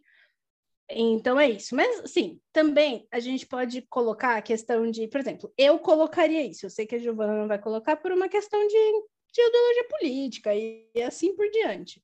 Mas, assim, pessoas com vagina, gente, ponto. Só que eu não gosto de usar esse termo porque apaga o termo mulher. E eu não vou fazer outro apagamento. Já apagaram demais a gente da história. Então, eu não gosto desse termo porque apagam muito. É, mas é isso. Mas também falar isso não pode, porque as pessoas falam que é transfobia. Eu não sei, gente. Eu realmente não sei. Eu venho aqui numa posição bem. Neutra. Bem leiga, assim, bem de. Tipo, eu acho problemático não usar o termo mulher por causa do apagamento. Aí veio o meu Sim, lado pra quem feminista. acha legal, eu acho Tá. que boa sorte até o dia que a palavra mulher nunca mais seja vista em nenhum documento, em nenhum livro de história. É, você eu acho muito complicado. Porque isso já, já foi tentado muitas vezes. Então, assim, Eu me recuso. eu não quero apagar. É a minha identidade, gente. Eu vou defender a minha identidade. Então é isso. Que nem cancelaram a Adélia essa semana, porque ela falou que gosta muito de ser mulher. É, então, bom, enfim, esse é um outro assunto. complicado. É um outro assunto. E, é, sinceramente, preguiça. Mas é bom fazer isso, assim, tipo, deixar claro que a gente tá falando sobre relacionamentos heterossexuais e cis. Pronto. Porque, então, nesse ponto de vista, o que é uma mulher? A mulher é quem vem equipado biologicamente para ter filhos. Se a espécie humana continua existindo, é porque a gente tem todo um ciclo de fertilidade, etc., que a gente consegue dentro da gente criar, evoluir, é, prover o que é necessário para o desenvolvimento de uma vida. Isso quer dizer que todo mundo tem que ter filho, enfim, não tô, também não é essa discussão. Estou só falando assim, biologicamente, o que, que ocorre? O que isso desencadeia? A gente, então, tem esse potencial de criação, desenvolvimento, etc. Se é a gente, se a gente, então, desde sempre, a gente tem uma responsabilidade muito grande.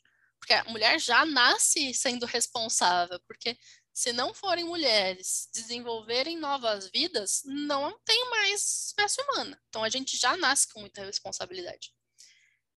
Que responsabilidade tem o homem, então? Naturalmente, ele não tem nenhuma. Assim, que nem a mulher que já nasce com um, ele não nasce com um propósito. Nossa, eu tenho um útero, então eu preciso é, selecionar bem os meus parceiros, eu preciso fazer diversas diversos é, coisas, né? Que eu não queria usar a palavra coisa, que eu uso muito, mas eu tenho que fazer diversas coisas sociais para garantir que a minha espécie prossiga. E a gente tira Diversas muito, ações. Diversas Diversas, ações, ações. Atividades. diversas atividades. Boa, obrigada. Meu dicionário de sinônimos. Porque eu, às vezes, entro muito num, num coisa. Então, e, e isso se traduz hoje em dia. Porque a mulher não mudou. Biologicamente, a gente continua sendo quem consegue desenvolver filhos.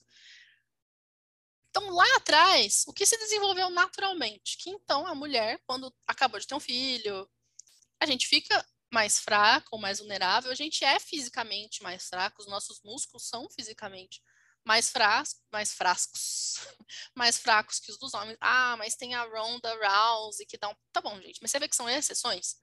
Biologicamente, fisicamente, a mulher é mais fraca que o homem. Então, para que então serve esse tal desse homem? Para proteger. Porque vai ter o período que a mulher vai ter acabado de ter filho, vai ter a criança pequena que não sabe se defender. Então, a responsabilidade do homem ela é adquirida, ela não é natural, ela é adquirida. E é essa questão da proteção, porque você gera a vida, ele protege a vida e assim a vida continua existindo. É, e hoje em dia, o que eu vejo, que era, eu sou culpada de todas. Gente, se eu tô falando, são coisas que eu sei, que eu fiz. Eu sou culpada de todas essas coisas que eu vou falar. A gente acaba querendo ser muito autossuficiente, às vezes por questões ideológicas, às vezes por questões de, de criação. Tem gente que faz isso de propósito, assim, ah, eu tenho uma ideologia feminista X, então é, sou eu que vou mandar no marido, sei lá, essas coisas que o pessoal fala, ah, eu não vou ser mãe, eu não vou ser babá de marido, eu não vou cuidar dele, eu vou lavar só a minha roupa, ele que lave a dele, eu vou arrumar só meu lado da cama, ele que arrume o dele, ele não pode encostar em mim sem, sem pedir, se encostar em mim sem pedir é abuso, umas coisas assim. E também de tirar essa, de, ah, porque são iguais, e como assim, eu não quero cavalheirismo, porque cavalheirismo é machismo, eu não quero que o homem abra a porta para mim, eu não quero que ele me proteja, eu vou andar do lado de fora da calçada assim, eu vou eu mesmo chamar o garçom, eu vou eu mesmo cavalheirismo, não aceito cavalheirismo na minha vida. Gente, se você tira do homem, e eu tô falando do homem clássico, quando eu falo homem, é homem clássico. Ah, mas tem homem hoje em dia que é filho da puta e não faz isso. Sim, por N questões. Sempre vai existir gente filho da puta. Falando desse homem clássico que tem o instinto natural de proteger, e tudo. É, se você tira dele o que ele foi ao longo de toda a história do ser humano, equipado, treinado para fazer, porque existem resquícios disso no, no, no, nosso cérebro, né? No nosso instinto. Ele não serve para nada. Se, você não pode, se ele não pode fazer, porque, claro, né? Ah, hoje em dia não tem mais, no nosso mundinho, né? Não tem mais guerra, os homens não vão mais para guerra. Então, como assim servir e proteger? Hoje em dia isso se traduz de outras formas, né? O, abrir a porta para você, ou te dar a mão para você descer do carro, ou se oferecer para levar a sacola de compra. Essas pequenas coisas, né? Que vêm das, das grandes ações de, de, do proteger e do tal. No sentido de aliviar, de proteger e aliviar o fardo, né? Eu acho que esse é o ponto. Se você tira isso, se descaracteriza muito o homem. E, eu, e esse é o meu ponto, porque existe tanto homem fraco hoje em dia que eles foram, assim, eu acho que essa reação de temos que ser fortes, porque sei lá o quê, eu acho que vem de uma geração mesmo de homens fracos, e que é óbvio, gente, a gente tem que ser autossuficiente se, se a, o meio falha, porque mulher é o que tem que sobreviver a custa, a todo custo, porque senão não existe mais ser humano. Então, se o homem falha, claro que a resposta da mulher vai ser ser forte. Então é óbvio que hoje em dia a gente tem essa. É, é, comum ter essa postura do não, vou deixar ele carregar compra, porque eu também sou forte, eu também sei carregar. Tá bom. Vai, vai, vai fazendo bastante isso, o que você vai ganhar é um homem fraco na sua casa que vai comer, querer depender de você. Ele vai querer que você trabalhe mais, que você pague mais, que você. Ele nunca se algum dia você perder o emprego, acontecer alguma coisa, ele nunca vai te dar um real, vai ficar, é, então vai você trabalhar para comprar suas coisas. É, é muito fácil mudar essa psicologia. Então a gente tem que usar, o que eu parei para pensar foi, a gente tem que usar o instinto natural ao nosso favor, porque ele existe. Não tem como ser relativista, gente. Existe diferença, sim, entre homens e mulheres. Isso não quer dizer que eles são melhores ou a gente é melhor. Somos apenas diferentes. Eles não conseguem gerar um filho e a gente não consegue o material genético necessário para fazer um filho sem eles. E muito menos, principalmente anteriormente, conseguir. Pô, quantas mães solteiras, mães sem marido, mães que o, que o pai fugiu, né, mãe solo, como o pessoal gosta de chamar, não existem. Qualquer mulher que teve um filho e não tem o marido, não tem o pai presente, sabe o absurdo de difícil que é. É para isso que o homem serve. É para essa essa parte do não. Você vai, você não consegue sair para trabalhar, então vou eu trabalhar para você poder cuidar do filho, vou eu ganhar dinheiro para você poder criar nosso filho em casa e não ter que ficar deixando com os outros. Então, eu, o que eu aprendi foi usar esses instintos ao favor. Minha terapeuta me ajudou muito, porque eu sempre fui essa pessoa de que eu tenho que saber fazer tudo sozinha, e se eu não fizer tudo sozinha, não vale. E começou com serviços de reparo em casa. A, a Bia lembra da, da história do, da maçaneta, porque foi a primeira vez que a maçaneta do banheiro quebrou. E, gente, eu facilmente podia ter ido na Leroy Merlin, comprado outra maçaneta e trocado. Eu, eu e minha avó, quando a gente morava na mesma casa, né, que minha avó que me criou, era a gente que consertava muita coisa, a gente trocava lâmpada, que é, parafusava coisa. Então, para mim era normal. Vou lá na, no Leroy Merlin, compro outra maçaneta e troco. Mas a minha terapeuta falou: não faça. Deixe que as coisas de reparo em casa. Tem, a testa, testa. Deixe que as coisas de reparo de casa seja tarefa do seu marido. Porque senão não sobra nada para ele fazer. Ok, odeio essa ideia. Gente, a maçaneta levou seis meses para ser trocada, eu não tô brincando. Mas daí para frente, muita coisa. Hoje teve coisa que foi consertada em dois, três dias, sabe? Então eu comecei deixando essas coisas de reparo, coisa que demanda mais fisicamente. Se precisa levar mais peso, eu deixo ele levar, se eu conseguindo ou não. Se tem uma decisão financeira, por exemplo, a ser tomada, eu deixo, eu, eu exponho o meu ponto, mas falo que a decisão é dele. Então, essas coisas que são tradicionalmente do universo masculino, é, e aqui a gente estou falando do, tradicional mesmo, porque, gente, o que funcionou durante muito tempo é que já está atestado e aprovado pela história. Quer dizer que a gente precisa repetir as mesmas ações do passado? Não, no, no meu relacionamento mesmo, tem coisas que são diferentes. Por exemplo, eu odeio cozinhar. Ah, Giovana, quer dizer que você não sabe? Não, se precisar eu faço. Mas eu odeio. Você quer me ver brava? me bota na frente do fogão, porque me dá uma gastura ter que ficar mexendo. Nossa, eu não sei, eu odeio mesmo. Me, sabe assim, eu começo a ver vermelho. É isso, cozinhar pra mim.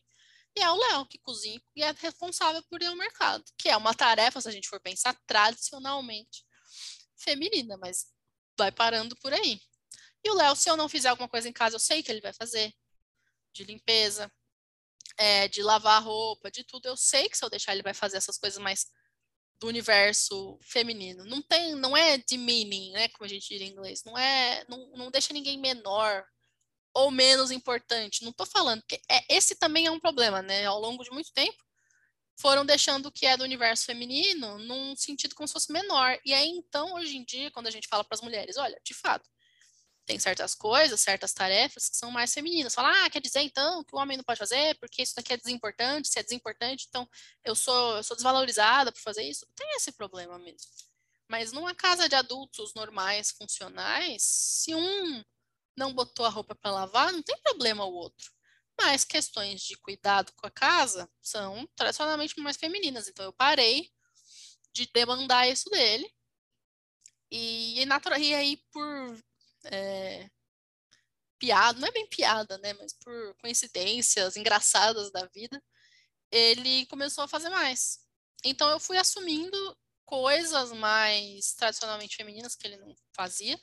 Mas o mais importante é deixar para ele fazer o que é tradicionalmente mais, mais é, masculino. Não adianta, gente. Você não vai transformar seu marido no cara perfeitinho, que faz tudo, assim, um, cara escrito por mulher, que o pessoal fala lá no TikTok, né? Ah, esse cara foi escrito por mulheres. Não, gente, homem é homem, eles são mais fortes. Então, por serem mais fortes, o que um homem pode fazer no dia a dia? É ele que vai fazer o reparo da casa, ele que vai carregar peso. O homem, então, tem que. Essa coisa do sempre teve a questão do provedor. Nós dois trabalhamos. Mas quem fica responsável por pagar as contas é o Léo. Ele que sabe as datas de vencimento, é ele que sabe quanto de dinheiro precisa para pagar as contas do mês. Isso foi uma coisa, por exemplo, sou eu que arrumo isso na empresa, na minha vida, fui sempre eu que arrumei isso, mas eu deixei para ele.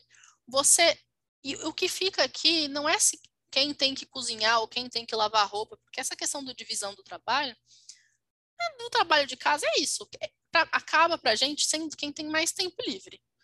Quem tem, e o Léo tem bem mais tempo livre, então ele acaba fazendo mais coisas mesmo. E só, só se ele, mesmo que ele só cozinhasse, já era bastante coisa, porque, né, gente? Cozinhar todo dia, manter uma, uma, uma cozinha funcionando, não é fácil. Não é fácil. Mas esse é o ponto que eu peguei lá de trás. O homem, ele tem responsabilidades adquiridas. Ele não tem responsabilidade que já nasceu com ele, que nem a gente. Então, é normal que a gente vá ser mais maduro antes do tempo, porque a gente tem um papel biológico mais determinante. Então, é óbvio que a gente amadurece mais rápido, a gente é mais seletiva na hora de escolher namorado, por questões que a gente quer, gosta de negar. Hoje em dia é polêmico falar que tem questões de gênero, que são sim inerentes, mas né, tem os seus motivos biológicos. Então, se você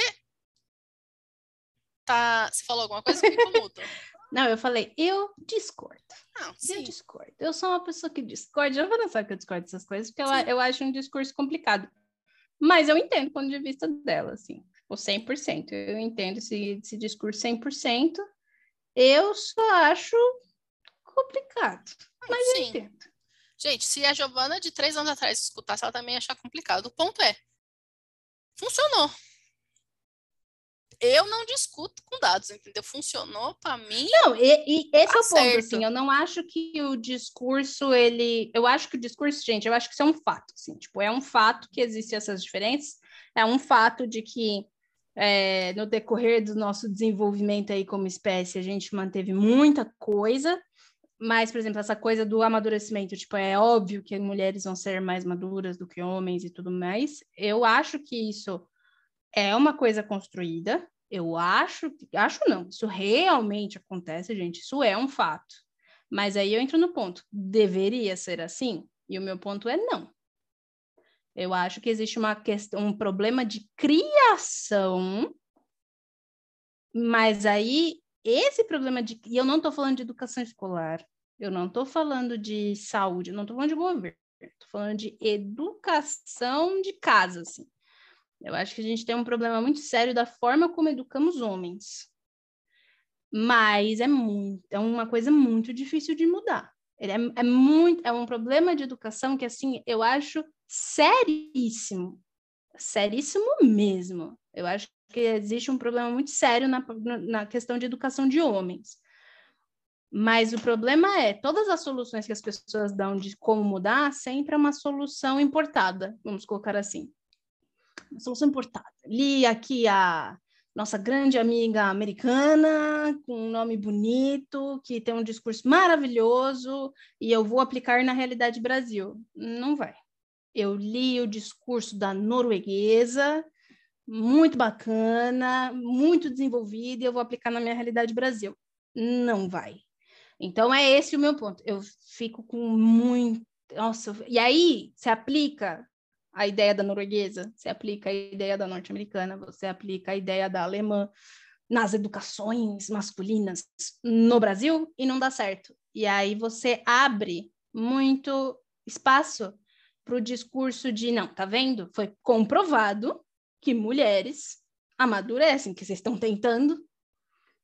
Ah, mas por que, que a Alemanha conseguiu? Por que, que a Noruega conseguiu? Vocês já pararam de pensar que a Alemanha, a Noruega e os Estados Unidos, eles têm é, diferenças? eles lidam com essa questão de formas diferentes e eles envolvem a cultura nisso sim.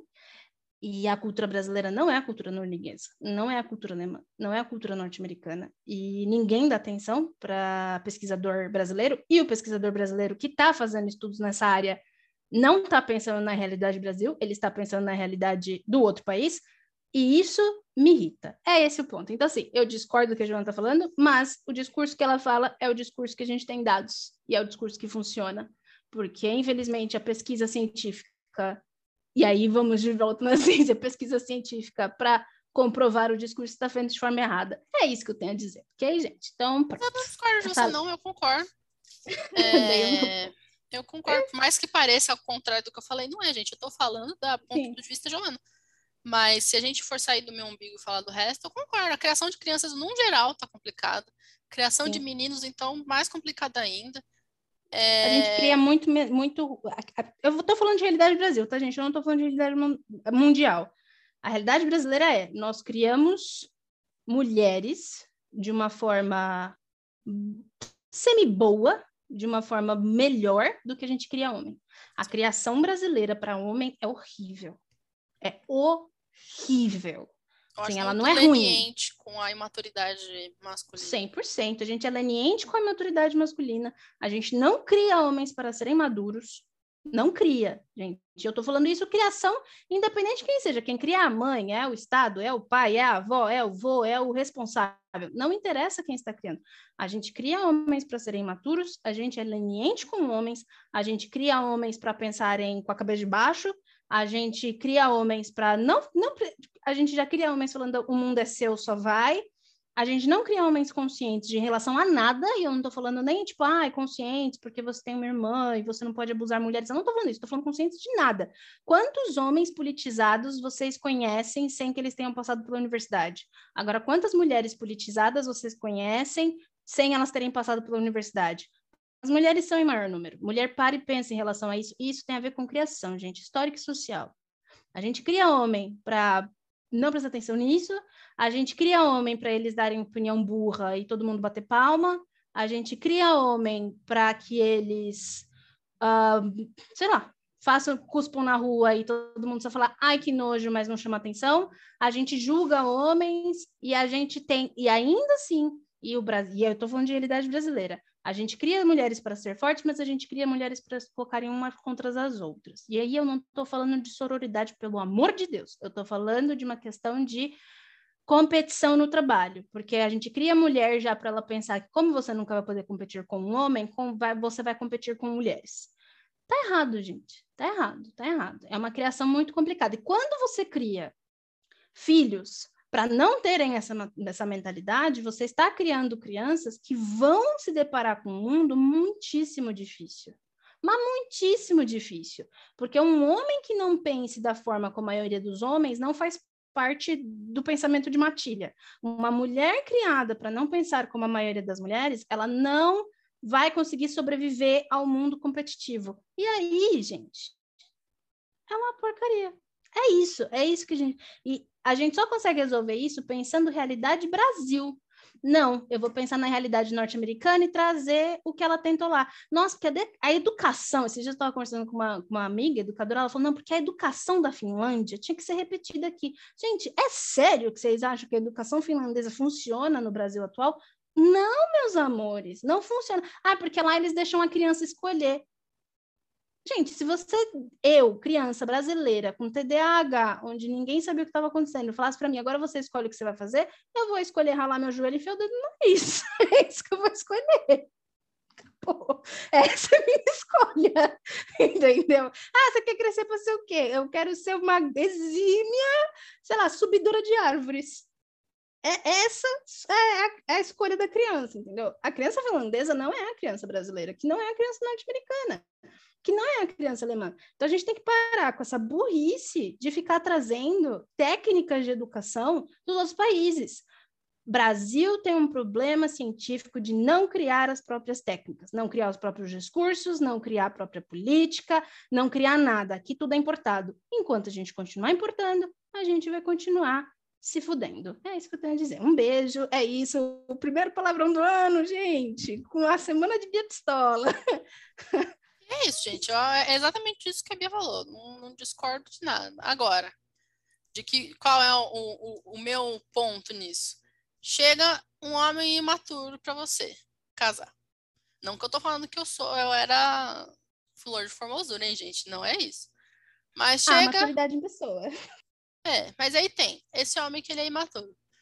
E eu tô falando aqui de quem escolheu bem. É claro que o meu foi sem querer mas de quem escolheu bem. Então você tem um homem maturo, mas ele é um homem bom. Ele tem o que eu chamo de instinto no lugar certo, ele tem o de proteger, o de prover. Ele ele é um homem bom, mas é imaturo. Se você for esperar alguém maduro o resto da vida, ah, não, eu só vou casar com o cara que já sabe o que ele vai ter que fazer de casamento. Na realidade brasileira, eu sinto muito, mas é capaz de que você não ache. Ou de que você não consiga manter um relacionamento. Sério, mesmo. Então... Prazer, meu nome é Beatriz, eu faço isso há 30 anos. Eu nunca fui casada, eu não tenho paciência para homens. E eu já falei isso aqui no podcast. Melhorei muito nos últimos anos? Olha, demais. Ainda falta muito? Falta, mas, gente, é difícil. Eu ponho esse ponto aqui, porque é difícil, assim, tipo, a, a, a Gi, e isso eu converso muito com ela, ela tem uma coisa da tentativa, da conversa, da paciência. A Giovana é uma pessoa muito paciente, as pessoas podem achar que não, mas ela é. Olha, para me aguentar nos meus momentos, tipo essa semana, vai ter que ter uma paciência. Eu aguento dois TDAH. Não, ela aguenta dois TDAH, porque tanto eu tenho quanto o Léo. Então, assim, ela aguenta dois TDAH. E essa semana, gente, sério, aqui no podcast, a gente dá uma risadinha, mas eu tô insuportável. Esse é o ponto. Eu tô insuportável. Já estive pior, mas eu estou insuportável. Então, assim, ela é uma pessoa muito paciente, ela consegue lidar com esse tipo de coisa. Eu não consigo. Então, assim, existem coisas que eu preciso trabalhar muito, porque eu não consigo lidar com a maturidade masculina ainda. Não consigo. É muito difícil. Então eu falo muito isso, porque assim, parece que eu falo todo esse monte de discurso, né? Ah, falou, ah, muito entendida. Gente, eu sei onde estão os pontos que eu preciso trabalhar. Isso não deixa o discurso ser errado, assim, eu entendo isso. E eu entendo as mulheres que falam muito sobre, gente, é muito difícil lidar com a imaturidade masculina. Muito difícil sabe? Assim, ah, mas a gente não pode chamar isso de. Gente, é de maturidade, não pode falar que o homem é imaturo. Gente, o homem é imaturo. O que a gente não pode fazer é ser leniente com essa imaturidade. Ah, deixa, ele é imaturo, deixa, vai passar, deixa, não sei o quê. Ou, sei lá, a piadinha que meu pai contava para mim quando era criança. Quando era muito criança, meu pai contava a piada do qual é a diferença entre o homem e o abacate verde? Eu falava, ai, não sei, o abacate um dia amadurece. Ah, ah, ah. Essa era a piada que meu pai me contava quando era criança, assim. E é isso, os homens eles têm consciência, gente. Só que a sociedade no geral, e eu digo isso no sentido de educação dentro de casa, familiar, social, e principalmente em realidade Brasil, a gente passa a mão na cabeça. A sociedade brasileira passa a mão na cabeça. A gente é muito leniente. Então, assim, chamar o homem de maturo é dar o nome ao que acontece. Se você sabe disso, alguém tem que lidar com isso, gente. O próprio homem, a pessoa que é imatura, não lida com a sua própria maturidade. Porque ela não, não vai, não vai ter essa coisa. Então, cabe a um posicionamento feminino de lidar com isso. Se você quer casar, é isso. Então, assim, ser muito combativa é uma escolha. É uma escolha. Se para você essa é escolha certa, ok, mas lide com as consequências da sua escolha. Eu lido com as minhas consequências de não saber lidar com a maturidade masculina, e para mim tá tudo bem. Mas tem gente, eu tenho amigas que também não sabem e elas não conseguem lidar. Eu conheço mulheres que não conseguem lidar com essas consequências. E aí a gente fica criando teorias importadas eu não vou falar o nome da teoria, porque eu ia ser cancelado certamente, mas a gente fica trazendo teorias importadas, aí a gente fica chamando essas teorias de nomes. Gente, o ponto principal é: eu não quero. Tem duas coisas. Eu não quero lidar com a imaturidade masculina. Se eu não quero lidar com essa imaturidade, então eu tenho que aceitar as consequências. Se eu não sei lidar, eu também tenho que aceitar as consequências. Eu estou num momento em que hoje em dia eu até lido, mas eu não sei. Eu chego num ponto que eu estouro e eu não sei. Me irrita num nível assim, só que eu não sou igual a Giovana, que às vezes estoura e fica irritada e aí ela briga e depois resolve. Eu sou a pessoa que fala, então tá bom. Sabe assim? Nunca mais vai a pessoa. Vou mais... E nunca mais vejo a pessoa, gente. Eu sumo e eu nunca mais vejo a pessoa e eu não falo mais com ela. E assim, tipo, o que, que eu fiz? Você sabe o que você fez, eu não vou falar com você. Chega, você tá fora da minha vida. E eu tiro pessoas da minha vida. Então, assim, existe uma certa imaturidade também nessa ação. A, a minha ação também é imatura.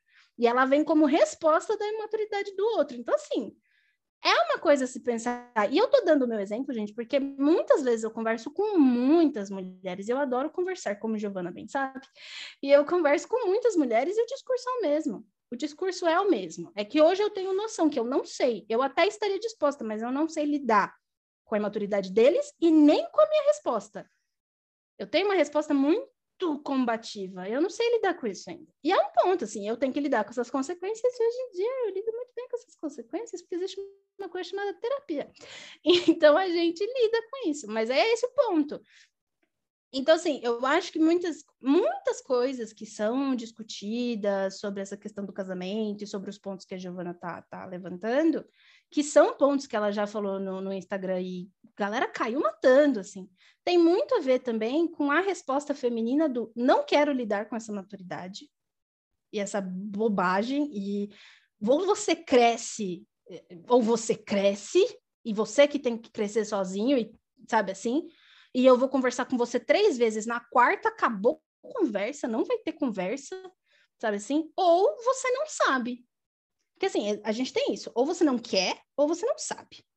Quando você quer e você aprende, porque você não sabe, você aprende, gente. Então, assim, eu quero e eu aprendo.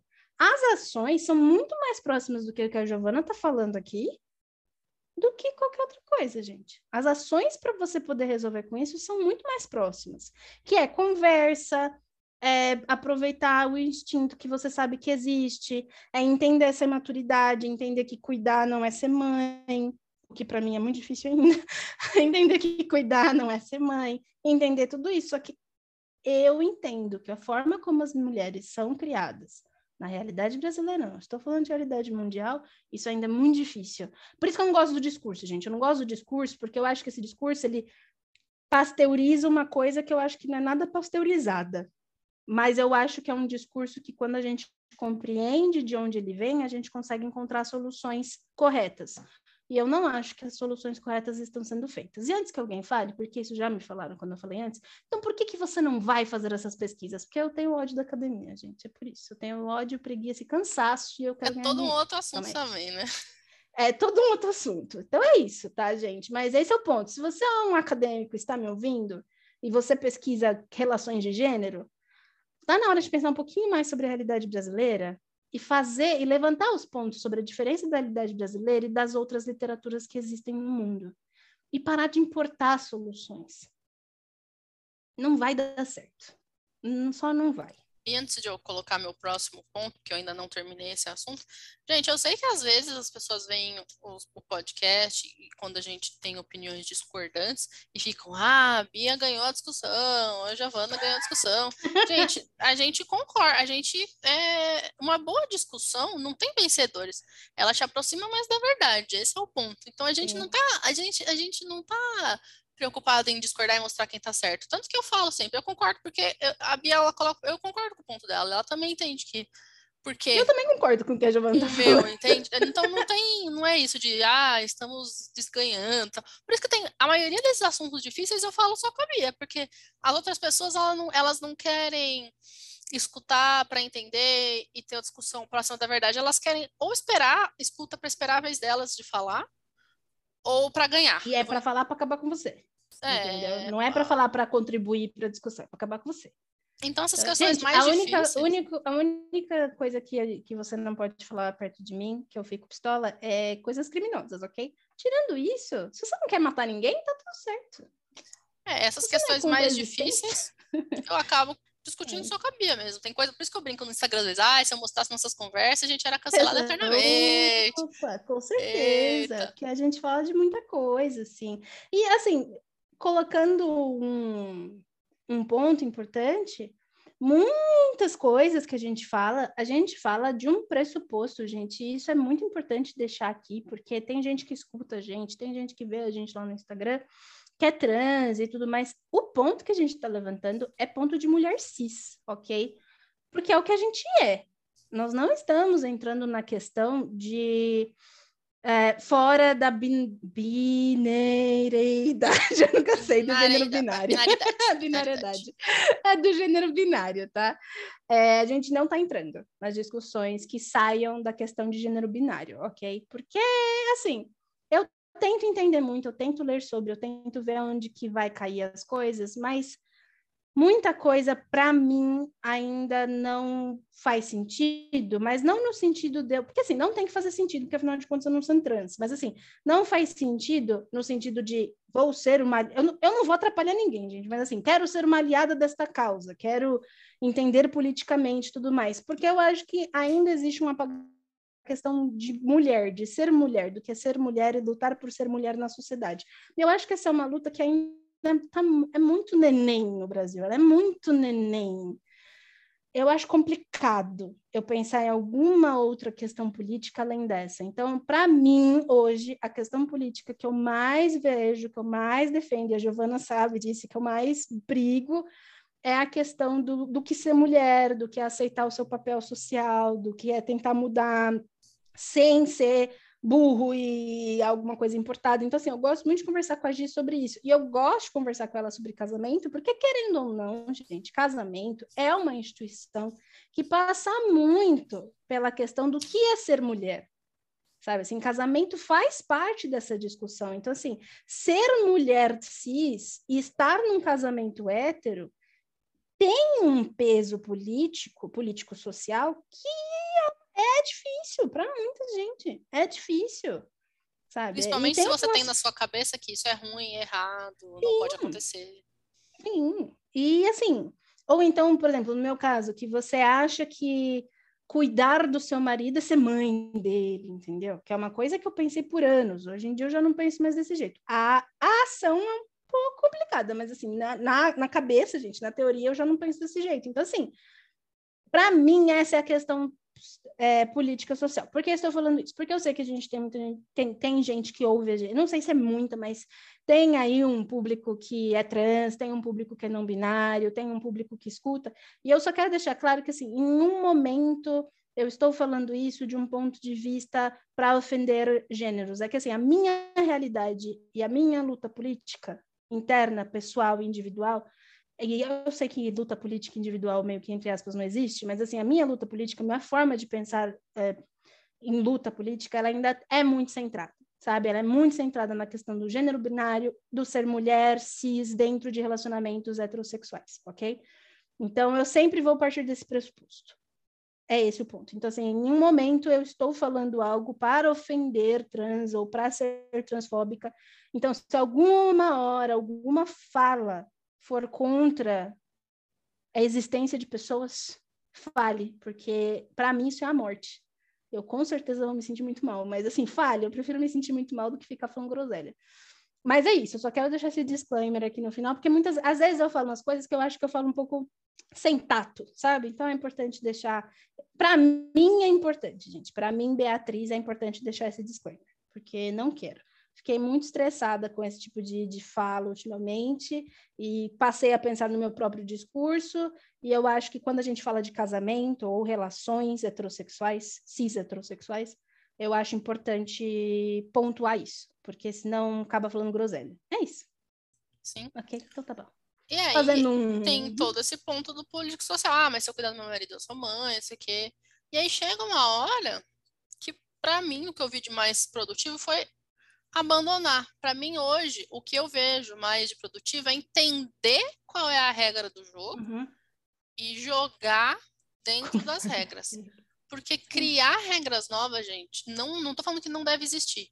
Que bom que existem pessoas que tentam mudar questões sociais, colocar mudanças na sociedade. Só que esse é um caminho muito difícil. É um caminho muito difícil de seguir. E eu não, uhum. não, não tenho vocação para isso, eu não tenho vontade de mudar grandes coisas.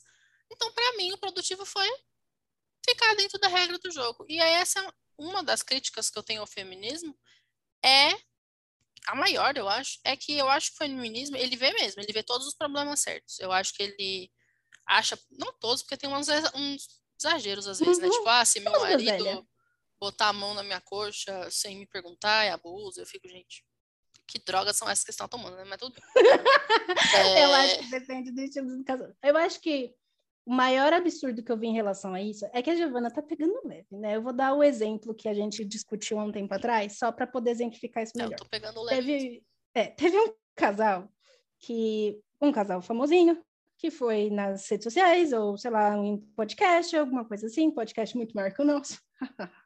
alguma coisa, mas muito maior, alguma coisa assim. E ele falou qualquer coisa, tipo, ah, porque eu acordei um dia e eu estava muito. Como é que ele usou a palavra? esqueci, porque ele também usou vários eufemismos. Tá muito alegre, alguma coisa assim. Ele estava falando que ele estava estado, tipo, mas eu não lembro qual que foi o termo que ele usou. Anyway, ele usou um termo desses. E aí a minha esposa ainda estava dormindo. E eu tava assim, num ponto muito louco. E eu simplesmente botei a mão no ombro dela e falei no ouvido dela, tipo, ai, comecei a falar uma sacanagem, tipo, não sei o que, né? Ela foi acordando e eu já fui fazendo. Quando, quando a gente percebeu, a gente acordou feliz, uhul, ei, noite maravilhosa.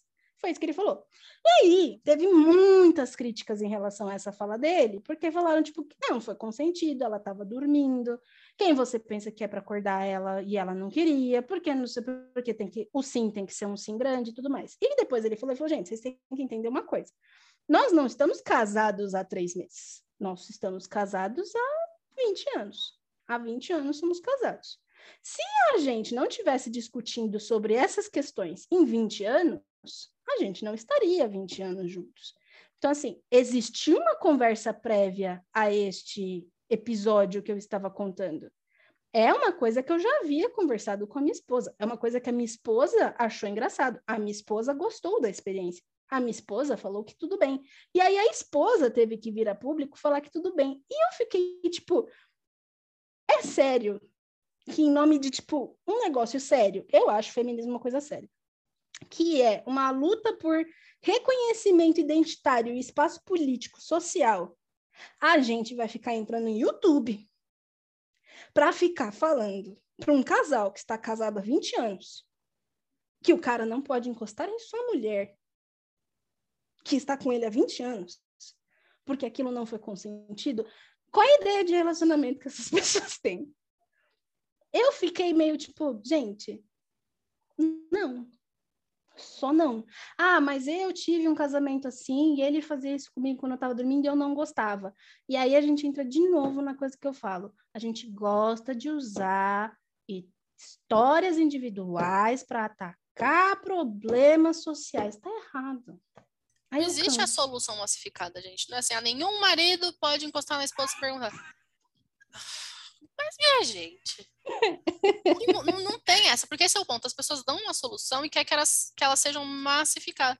Não tem. Existe ainda individualidade, cada casal é um casal, cada pessoa é uma pessoa. Então, esse é o meu problema com o feminismo. Eu acho que ele, ele acerta nos problemas principais, mas, mas as soluções. soluções ou são importadas. Soluções, tem algumas soluções que são boas. O que eles ainda não, o que ainda não, eles não, né? Elas. O que ainda não foi entendido, eu acho, é que assim, você não pode botar uma câmera na casa de todo mundo para ficar vendo se as pessoas estão aceitando a solução que você propôs. E existe uma coisa chamada realidade Brasil, gente. A realidade Brasil é, e aí eu falo da minha experiência. Você Estar numa UBS, quando entra uma mulher grávida, com muita droga na cabeça, muito roxa, verde, sei lá o quê, pedindo para ser atendida porque ela quer saber se o bebê dela está bem. E aí, quando você vai conversar com essa mulher, ela fala da forma mais natural do mundo que o marido dela chamou uns amigos para fazer uma festinha com ela e ela estava daquele jeito por causa da festinha. E ela só queria saber se o bebê dela estava bem.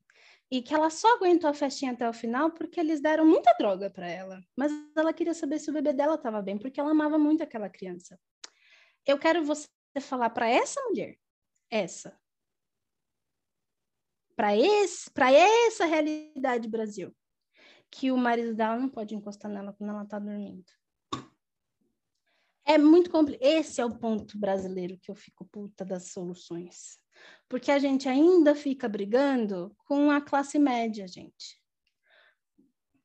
A classe média vai se resolver. Ela vai. Quem não vai se resolver são outras pessoas. É ficar brigando porque a mina da classe média branca fez dread no cabelo. É, é utópico demais, gente. É uma utopia que me irrita. Me irrita muito. E às vezes eu. Essa situação, gente, aconteceu comigo, essa situação da mulher. Quem atendeu ela na época fui eu.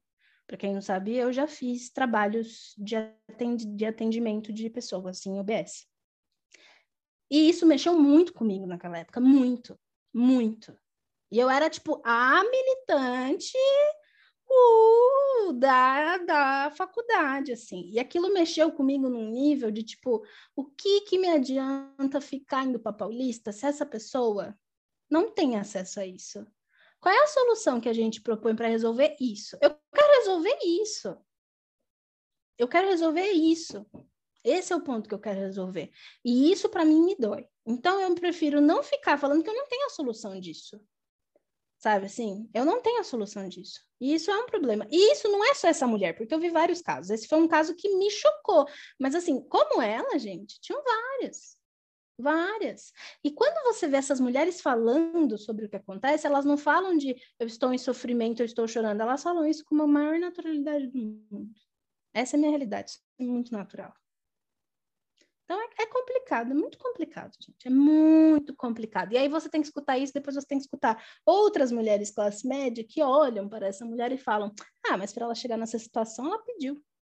E você tem que escutar isso de uma classe que não deveria falar esse tipo de coisa, sabe? Então, assim, o problema é mais embaixo. Ficar brigando com o casal classe média, porque o cara e a mulher que é casado há 20 anos, ele virou para ela e a seduziu enquanto ela dormia, Gente, sério? assim, eu vou perguntar de novo. É sério isso? É sério mesmo? Aí eu fico meio tipo, ah, então tá bom, então tá bom, gente. Então tá, então vocês merecem. É um grande mal da militância hoje em dia querer falar que o problema é único e a solução também, né? Essa é a solução é. para esse problema. Gente, tudo tem diversos lados. Tudo é multifatorial. A solução da classe média não é a mesma da solução do pessoal que é pobre, que não é a mesma do, da solução do pessoal que é muito rico. Como lidar com o homem da classe é. média? Ah, ele tem que se cuidar sozinho, não sei o quê. Entendeu? Não, não, não é isso. É um homem tem que ser aliado das mulheres e crescer. Ele tem que lidar com o seu próprio. Gente, você não tem como você falar soluções únicas. Geralmente, isso é um ponto que serve para tudo, principalmente esse ano de eleição é importante. Se chega uma pessoa oferecendo uma solução única, geralmente é uma ideia bem populista e há uma solução. E, gente, não existe solução única. Pensar por que, que os homens são. Por que, que hoje existe o machismo do jeito que existe? Ah, porque os homens eram fracos e as mulheres tiveram que ser fortes. Por que, que os homens ficaram fracos? Uma coisa puxa a outra, não tem como você analisar. Falar, ah, essa é a solução única. A gente tem, então, que divulgar o feminismo e falar que as mulheres são todas empoderadas, elas todas têm que ser independentes. Ai, gente, sabe qual é a conclusão desse episódio? A conclusão desse episódio é. Eu ainda nem falei Marx, que eu tenho que falar, não. Marx era taurino. Por isso que ele criou como que era mesmo? dialética. dialética. Entendeu? Essa é a conclusão. Eu ah, é amo essa frase, entendeu? Que Marx era taurino. E é por isso que ele criou a dialética. Ai, gente, a dialética é uma ideia muito taurina. Tá? Sim. E, é gente, isso. isso é uma fala real, tá? A gente tá zoando, é uma fala real uma fala real da universidade no cima. É, e eu não falei tudo que eu tenho que falar ainda, não. Vocês não, eu sei, pode continuar. Não, gente, a gente vai aqui quatro horas. Se tá quiser, depois Esse assunto é, pra, é para vocês não terem dúvida. É para falar, Giovana, o que você acha do casamento? Vocês vão lá escutar cinco horas de podcast. Se depois você assistir, se ainda quiser umas outras referências, eu passo as coisas que eu li, o que eu vi, enfim. Sim. Mas, então, do que, que eu tô falando? Se você é uma pessoa como eu, classe média, enfim, X, nunca. Já tive muitos momentos de muita falta de dinheiro, mas é aquela coisa, falta de dinheiro não é a mesma coisa que ser pobre, né? E você quer ter um casamento com um homem hétero, você realmente quer fazer esse relacionamento funcionar. Esse é o ponto de vista. Se você não vai se separar, você tem um homem num nível mais baixo de maturidade, você quer que funcione, tem certos pontos que é aquilo que a Bia estava falando. Ou você não vai saber lidar e vai aceitar as consequências, ou porque a realidade você não vai mudar. Porque o que eu vejo hoje as pessoas falam, ah, mas isso não é certo, não devia existir. Legal, parabéns. A realidade, você não é a Wanda, você não é a Scarlet Witch, você não muda a realidade a seu bel prazer a realidade ela continua existindo. É aquela frase que a gente fala algumas vezes que você pode não querer lidar com a realidade, mas não tem como você não lidar com as consequências de consequências ignorar, realidade, de a, realidade. a realidade. A realidade é real, olha você que impressionante. Então, se você tem perto de você um homem que você gosta, e aí, homens, adaptem pro, pro feminino, né? Como você pode melhorar, ou o que você pode entender para o seu casamento. Você vai ter que colocar alguma dessas coisas é, em prática. Se você olha para o homem e quer que ele esteja num relacionamento com você e ele é esse homem bom, esse homem clássico que eu falei, que bom. Quer dizer que com o tempo ele vai amadurecer, ele vai cuidar mais de você, ele, eu sei que tem mulheres que falam, ah, mas eu não quero esse homem clássico. Tudo bem, mas aí você vai ter que lidar com as consequências de casar com um homem fraco. Quando faltar o dinheiro, quem vai atrás do dinheiro é você, não ele. Quando tiver que levar a criança para o hospital de madrugada, boa sorte achando um Uber, porque ele nunca se preocupou em comprar um carro para levar seu filho no hospital. Ah, você, ele, ele morreu e você ficou sem nada, parabéns, você casou com um homem que não pensou, puxa, vou fazer um seguro de vida para não deixar a minha mulher sem nada caso eu morra e cuidar dos meus filhos. E eu não, eu já tive relacionamento com um homem fraco, que era eu que tinha que fazer tudo, eu tinha que pagar tudo, eu que tudo. Gente, a gente já tem muita responsabilidade nas nossas costas. A gente precisa, nesse ponto de vista que eu tô falando, deixar o homem assumir a responsabilidade dele. E aí, desse ponto, eu volto no que a Bia queria que eu comentasse, que era o da, o da roupa. Uma das coisas eu fui aos poucos colocando coisas em prática, deixar coisas para ele fazer. Eu literalmente deixei de fazer coisas. Às vezes, gente, no começo é um inferno, porque você fica assim: não vou fazer X tarefa, porque é uma tarefa que é uma responsabilidade dele, e a falta daquilo vai te irritar. É, é uma merda no começo. Tem coisas, gente, que eu fui aplicando que demorou meses, anos para funcionar. Mas funcionou. E continua funcionando. E tem coisas que nós dois precisamos continuar mudando, com certeza. E uma ideia que eu entrei em contato, não é? Porque eu nunca fui muito ligada nessa questão de beleza, estética. Eu sempre fiquei. Tem um motivo, viu, gente? Na terapia eu já achei o motivo, tá tudo certo. Não quero comentar, tá tudo ótimo. E algo passava por bastante questão de, de roupa também, né? Que a, a mulher, ela faz parte do componente de beleza da casa e que beleza, aquela, aquela ideia bem grega, né? Que o bom, o belo e o verdadeiro andam, andam sempre juntos. O que é belo, ele traz para fora, ele, ele aflora o que é bom. Eu fiquei pensando, ah, então eu sou efeito distante, então eu tenho que ficar ali. Ah, que absurdo, como assim eu não posso ficar todos os dias de pijama, de cabelo e pé, vai ser a mesma coisa. Aí, coincidentemente, veio a pandemia e eu não me sentia bem. É, porque eu tinha, eu era a clássica pessoa que tinha roupa de sair e roupa de ficar em casa. A clássica. A clássica. E se a gente só ficava em casa, me começou a me incomodar ficar só com roupa de ficar em casa. Aquelas camisetas de político, com uma calça de moletom que pode até estar tá rasgada, chinelo. O vestido furado, entendeu? É vestido isso, furado. É. Pô, aquela roupa de fazer faxina. Gente, a roupa de fazer faxina não é roupa de você ficar andando em casa. Hoje em dia eu não tenho mais roupa de ficar em casa. Esse é um ponto. Não tenho mesmo. Eu tenho pijama e roupas boas. E tem a roupa de fazer pilates, né? Mas esse é outro ponto. E eu pensei, e as pessoas, olha, você fazendo isso, é, um homem hétero que casa com uma mulher, ele não quer encontrar um outro homem dentro de casa. Porque quem é mais desleixado, etc., é, é o homem. Né? Ele não quer encontrar outro homem, tanto no sentido de físico, quanto no sentido combativo. Ele não quer algo que afronta a masculinidade dele, tipo isso que a Bia estava falando de, ah, se você é muito combativo, ok, lide com as consequências disso. É, o homem não lida bem com, com essa combatividade, do que atinge a masculinidade dele. Então, evitar sempre, que é, que é uma coisa que eu faço, né? Evitar atingir a masculinidade, porque é, complicado.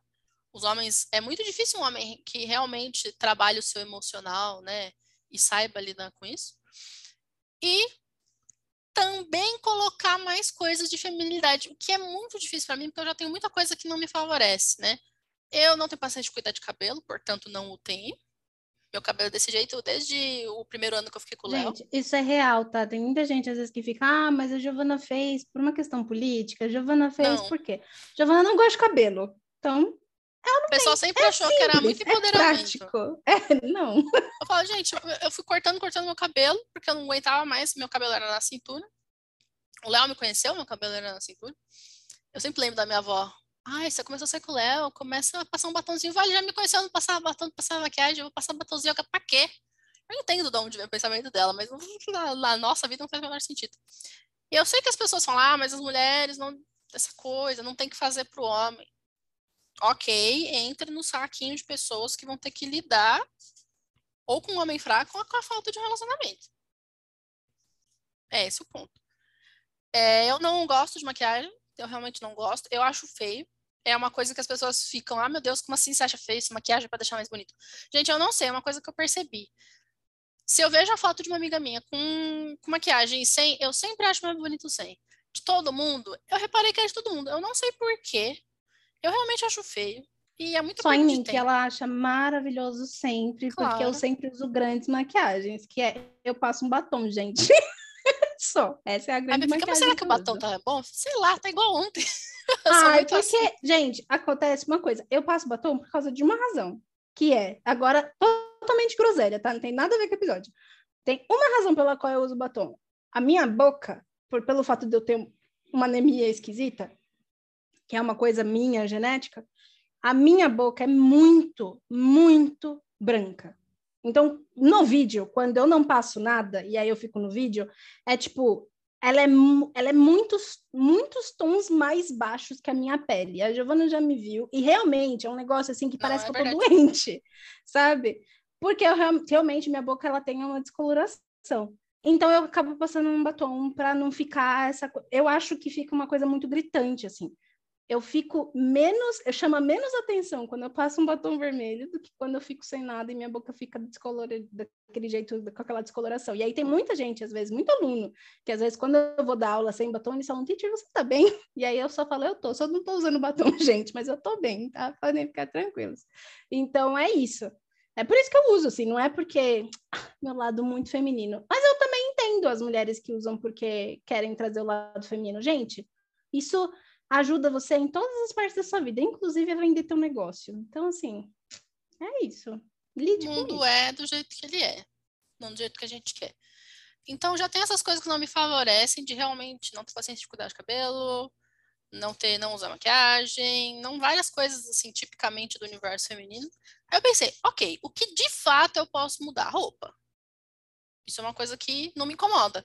Eu, por exemplo, hoje estou com uma calça de alfaiataria e eu estou com uma camisa. Não me incomoda ficar com, sabe? Claro que eu descobrindo o meu estilo, eu sei o que, que me deixa ou não confortável. Aí eu fui seguir algumas é, consultoras de imagem, eu aprendi qual era o meu o meu biotipo, qual é o meu contraste. E ela escutou o que eu falei há anos atrás. Isso me dá uma emoção muito grande, um acalento no coração. É, eu comecei com essa ideia de, ok, não posso ficar todo dia de vestido furado, de, é, que agora eu só trabalho de casa, então Tipo, algo tem que acontecer. Eu fui descobrindo todas essas coisas e fui aos poucos, porque, claro, eu não sou rica milionária, tem que ir mudando o guarda-roupa aos poucos, não é mesmo? E ainda estou nesse processo, ainda tem coisas que eu quero mudar, e mais para frente eu pretendo, sim, fazer uma consultoria de imagem mesmo, aquela coisa de cartela de cor, blá blá blá. Porque se até o meu temperamento eu achava o errado, imagina cartela de cor. Então, assim, eu, são coisas que a gente precisa de profissional mesmo. E e aí eu comecei a mudar mesmo, a não ter mais roupa de em casa. Eu gosto muito de vários brechós no Instagram, então tem muita coisa, até de marca, que eu acabei comprando mais barato, porque eu fico de olho até hoje mesmo nos brechós, e eu mudei mesmo. A, a roupa, eu acabei falando disso no Instagram, que me perguntaram, ah, você se arruma para dar aula? E aí eu, sim. E aí eu expliquei por quê. E muita, e o principal motivo, claro, que veio desse meu desconforto, de ok, agora eu só fico em casa, então me veio o desconforto ao contrário, não de ser desleixado, mas de nunca mais usar. Como assim? Eu comprei, passei vários anos comprando camisa e calça social, eu nunca mais vou usar.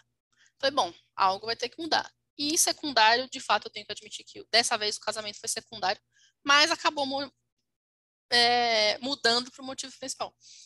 Então, o Léo, gente, eu tenho certeza que se eu chegasse na casa e perguntasse pro Léo, Léo, você se importa de eu não me arrumar de ficar em casa? Eu tenho certeza que ele falar, não. Tipo, mas muita coisa dessa masculinidade, gente, é inconsciente. É inconsciente. O que eu hoje faço são fazer as mudanças e eu não anuncio elas pro Léo. Ele simplesmente muda junto, porque a gente. E é o tal círculo virtuoso que eu quero falar depois. O Léo, instantaneamente, não foi instantaneamente, demorou uns três, quatro meses, assim, mas ele começou, conforme eu, eu todo dia, tô quase, quase todo dia, fico com uma roupa normal em casa, de trabalhar. Eu não tenho mais, é como eu disse, eu não tenho mais roupa de ficar em casa. É, ele começou a fazer mais as coisas sem eu ter que pedir. Ele começou a ser mais gentil. E teve alguém que seguiu meu conselho no Instagram que algum dia me mandou uma caixa tipo, ah, obrigado. Eu apliquei no meu casamento, funcionou. Hoje em dia ele me chama para sair mais vezes. São questões inconscientes, gente. A gente não se conhece por inteiro, viro, vi de episódio passado sobre solares. É, é uma questão muitas vezes inconsciente do homem. Então, propiciar um pouco do que a gente consegue ser feminino, que eu, para mim, é muito difícil, que eu não tenho muito esse contato com o lado feminino, para mim é muito difícil. Apesar de, sim, eu ser mulher e, e, e tudo. Mas você ir para o seu lado feminino propicia que ele vá para o lado masculino dele. Ah, Giovana, por quê? Não sei. São coisas que eu li para aplicar e eu vejo que funciona e eu continuo fazendo. Não parei para estudar a psique do sei lá o quê. Não me interessa. Assim, até me interessa, mas não vou sentar para estudar essas coisas. E aí foi é, é, essa é a questão da, da roupa. Ela propicia. Eu sei que se um dia eu tiver que nem paputz, a época que eu fiquei com Covid, era difícil até de respirar, de, de eu sei que um dia não é o Léo não é aquela pessoa que eu vou me, eu já tive um namorado assim, é, mas durou 15 dias justamente por causa disso. É, um dia eu ficar de qualquer calça, tipo roupa de treino, sabe, calça leg e camiseta, porque nossa, não consigo nem pensar. Ele não vai olhar e falar, ah, que mulher horrível, você não se arruma para mim. Não é isso, não é isso. Mas é de você colocar mais coisas boas no dia a dia. Então, sim, faz diferença. Sendo o Léo do jeito que eu conheço, acho que ele nem teria reparado, assim. Ah, não mesmo. eu fiquei de leg o dia inteiro? Ele, ah, é? Não. Você tem perna? Que coisa, não. Você tá bem? Certeza que seria essa a Não, pergunta dele. Você tá bem? ele não, não liga nada. Gente, o Léo é a pessoa que conscientemente não liga pra nada. Inconscientemente a gente vê que tem as mudanças, mas conscientemente, se eu quisesse, ele falou, ele fala, ah, do jeito que você tiver, tá bom. Tô bem pra sair, tá. Essa roupa tá bonita, tudo tá bonito, tudo tá sempre bom. Ele nunca reparou em nada, tá tudo certo, sempre. É, mas faz, fez diferença, né? E eu sei que tiveram, teve mais de uma pessoa que aplicou isso e viu diferença. Eu sei que pra gente é muito, às vezes, eu, eu até não tenho problema de falar desse assunto, porque não é tão normal a gente poder ter referência de pessoas da nossa idade que tenham bons casamentos. Então eu não, eu não, eu acho importante. Minha, minha terapeuta uma vez me avisou Tinham casamentos, né? que Tem tenham casamentos e também, principalmente que deem certo, né? É. Gente, eu tenho três amigas com bons casamentos, assim, que estão da minha idade, assim, ou vai, dos 25 aos 30, que são casadas e têm bons casamentos. Giovana é uma, a Jéssica maravilhosa é outra. Fica aqui minha, meu ponto de Oi, Jéssica, para ela. E, e assim, existem muitas coisas em comuns em todos eles. É, e pra mim, por exemplo, minha referência é um casamento de outra geração, que é dos meus avós. Putz. Eu não sou meus avós. Não tem como eu, eu aplicar o que eles aplicavam. Então, minha terapeuta uma vez me avisou. Ele falou, olha, Giovana, você tem que entender que você é a pessoa, primeira pessoa do seu círculo de amigos a trabalhar, a ser independente e a casar.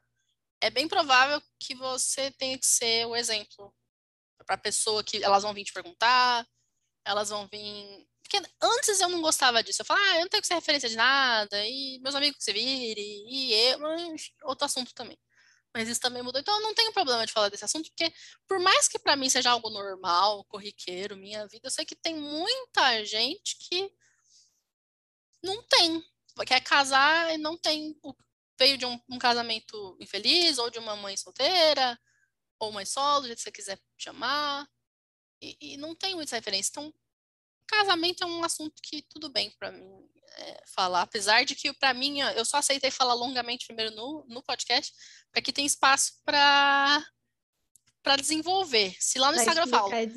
Então, é. os princípios Mas aqui também tem a cristãos- Beatriz que interrompe para falar groselha. Mas é isso.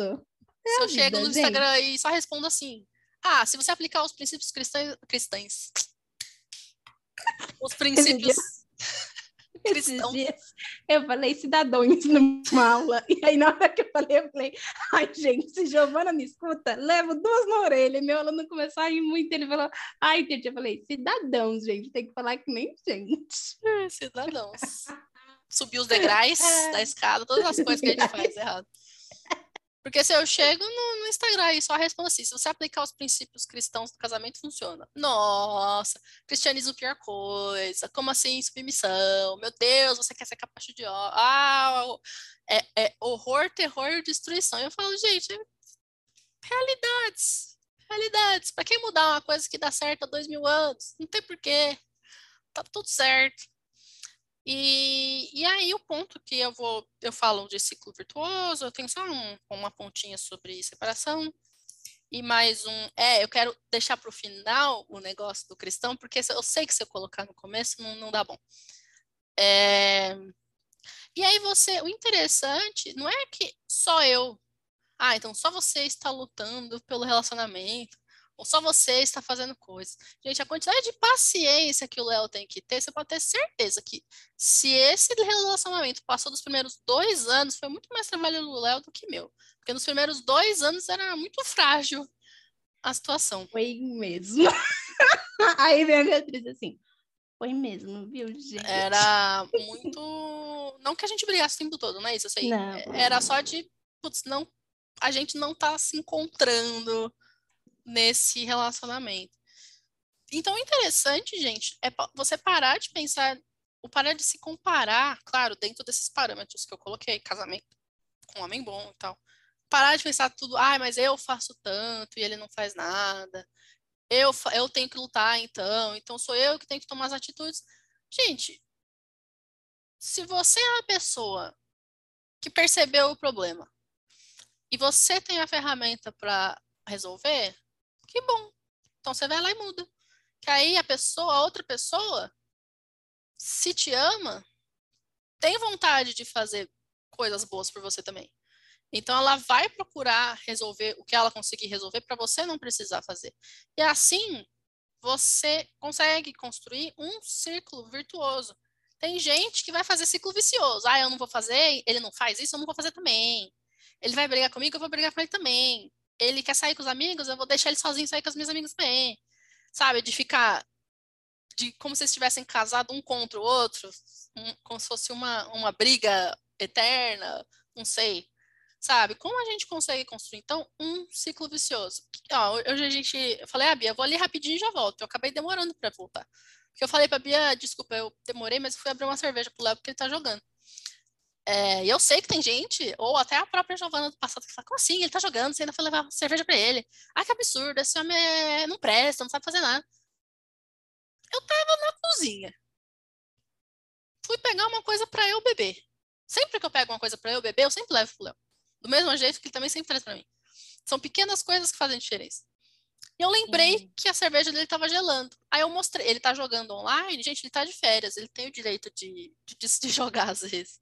Ele não é a pessoa que joga e não ganha dinheiro e não trabalha, né? Ele está nas férias dele, ok, deixa o cara jogar.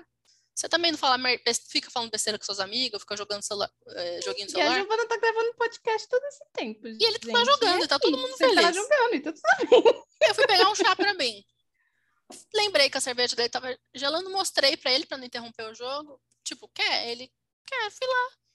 Era uma long neck que tinha que tirar um, um lacre, tirei. Tirei a tampa, levei para ele. Não machucou, não doeu. E da próxima vez que ele for na cozinha, ele for beber água, ele vai perguntar: você quer água? Você quer com gelo ou sem gelo? Ah, traz com gelo que eu tô com sede. Ou não, traz sem gelo que eu tô com, sei lá, com a língua doendo. Porque esses dias eu mordi a língua quando eu tava dormindo. Meu Deus do céu, achei que ia perder a língua. É...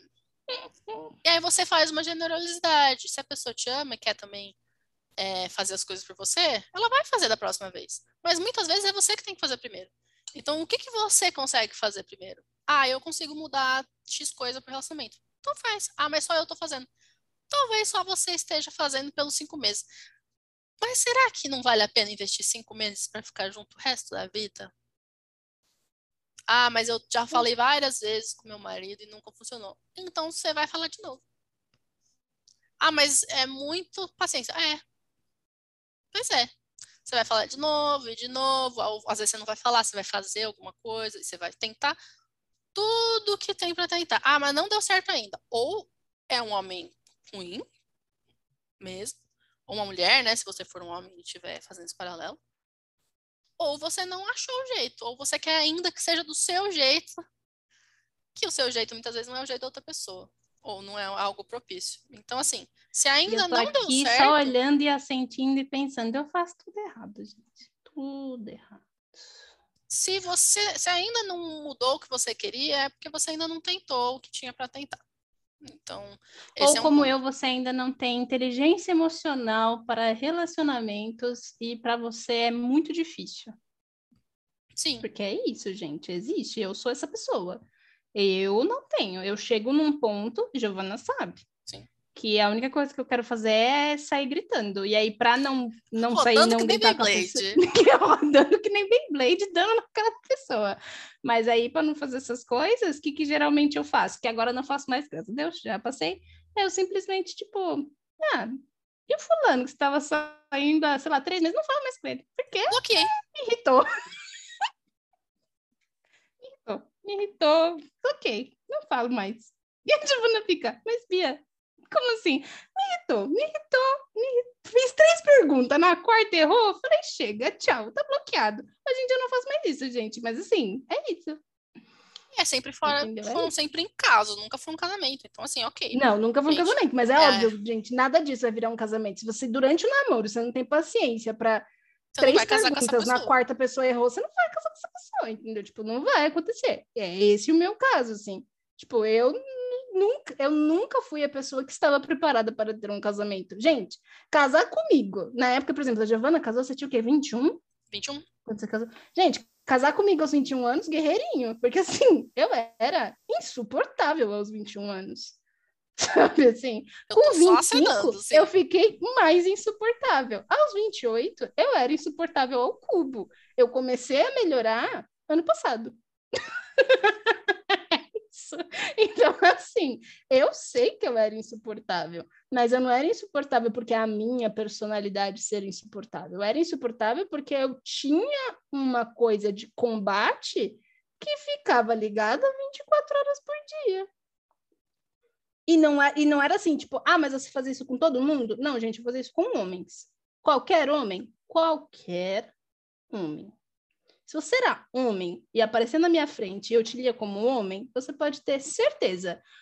A minha personalidade de combate, ela estaria ligada 24 horas por dia. Não dá para ser amiga dessa pessoa, para ter um relacionamento com alguém que só quer brigar com você que está esperando o mínimo de, que está esperando o mínimo deslize para te atacar. Era assim que eu vivia. Então, assim, esse é o ponto. Não, não dá para ser desse jeito. Ah, quer dizer que então, se, se você tem essa personalidade, a culpa é toda sua de um relacionamento não dar certo? Não, gente, não é isso. Mas você não pode ler o outro, você não pode mudar o outro. O que você pode fazer é se mudar. Então eu parei para pensar nisso. O que que eu estava fazendo por muito tempo? Isso foi uma coisa que conversando com o Giovanni e tudo mais, a gente vai chegando a essas conclusões. Eu tentava ficar mudando as pessoas. Ah, eu vou mudar o cara, eu vou mudar a forma que ele pensa, eu vou mudar a forma que ele faz, eu vou mudar. Não vou mudar nada, gente.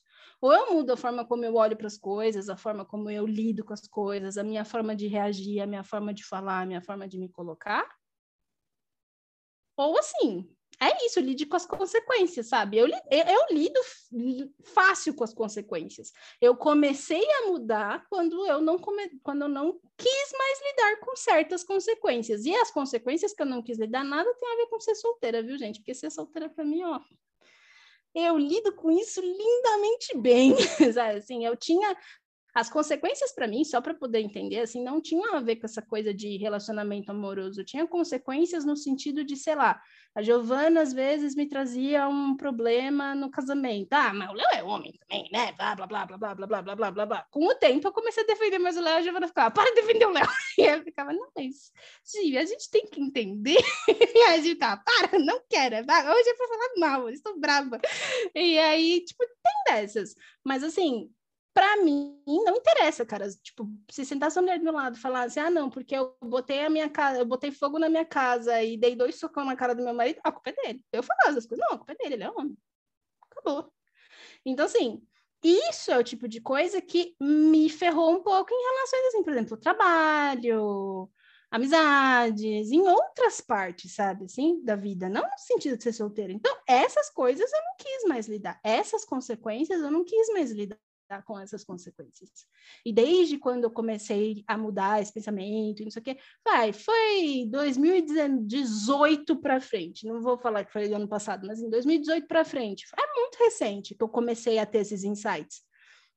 E eu comecei a mudar, por exemplo, hoje eu tenho muito aluno homem, coisa que eu não tinha, gente. Eu não tinha aluno homem, simplesmente porque assim, eu não sabia lidar começava a falar, nossa, eu ficava muito perturbada às vezes com as coisas, eu ficava, não aguento mais, eu quero matar todos eles. Então, assim, com o tempo, hoje em dia eu tenho vários, e é, eu vejo de outro jeito, é outra relação, eu converso de outra forma. Então, assim, tudo isso precisa ser, ser lido, precisa ser compreendido. E se você, se você lida bem com as suas consequências de ser combativa, e agora eu tô falando para mulheres cis que gostam de homens, né, e que têm relação hétero, é isso, gente, ou bi, né? Mas, assim, se você tem essa característica combativa, que é uma característica muito vista na minha geração, pelo menos, e você tá bem com as consequências disso, ok, só segue, segue o bonde, assim. O problema é quando você está infeliz com as consequências que vem disso, com algumas consequências. E você não vai mudar o outro para mudar as consequências. Ou você muda você, ou as coisas não vão para frente. Imagina, gente, hoje eu consigo falar de formas que, nossa, jamais conseguiria. Jamais conseguiria. Aí que eu começo a perceber o tanto que a gente importa soluções erradas. Eu já achava isso. Hoje em dia, nossa, eu acho 100%. Eu Sim. acho sempre. Antes eu tinha assim, a hipótese. A hipótese. Aí você comprovou. Hoje eu tenho certeza. Aí eu comprovei. Sim. É, porque é isso, gente. Se você tá com um homem que tem aqueles instintos que a gente. Você, o final da minha fala vai, vai amarrar tudo desde o começo. Vocês vão ver que faz sentido. E se ficar alguma dúvida, claro, tem os comentários e tem lá a caixinha no Instagram. É, se você tá com esse homem que eu sempre fui descrevendo, o homem bom, que tem esse instinto de proteger, de prover, e ele quer sempre estar com você, e você for essa pessoa combativa, isso vai afetar a masculinidade desse homem. Invariavelmente este homem que usa esses instintos da masculinidade dele, ele tem isso, você vai, você for, você se comportar tal como homem, vai afetar a masculinidade dele, e isso não, não tem boa consequência para ninguém. Ou ele vai te deixar, ou ele vai começar a ser mais, ter mais animosidade com você, ou vocês vão viver em pé de guerra, ou ele vai virar aquele homem que, ok, eu não faço mais nada, então você que faz você que me sustenta, você que faz tudo para mim. Não, não tem boas consequências, de, mesmo assim, de tudo o que a gente vê.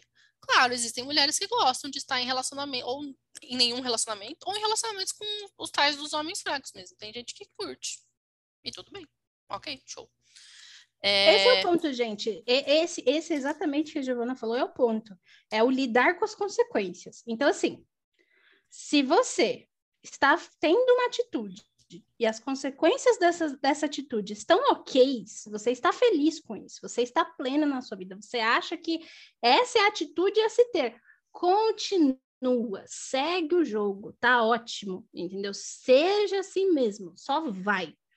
Mas se você não estiver feliz com as consequências das suas atitudes, um, o único jeito de mudar é você mudando a sua forma de agir, não é mudando a forma de agir do outro.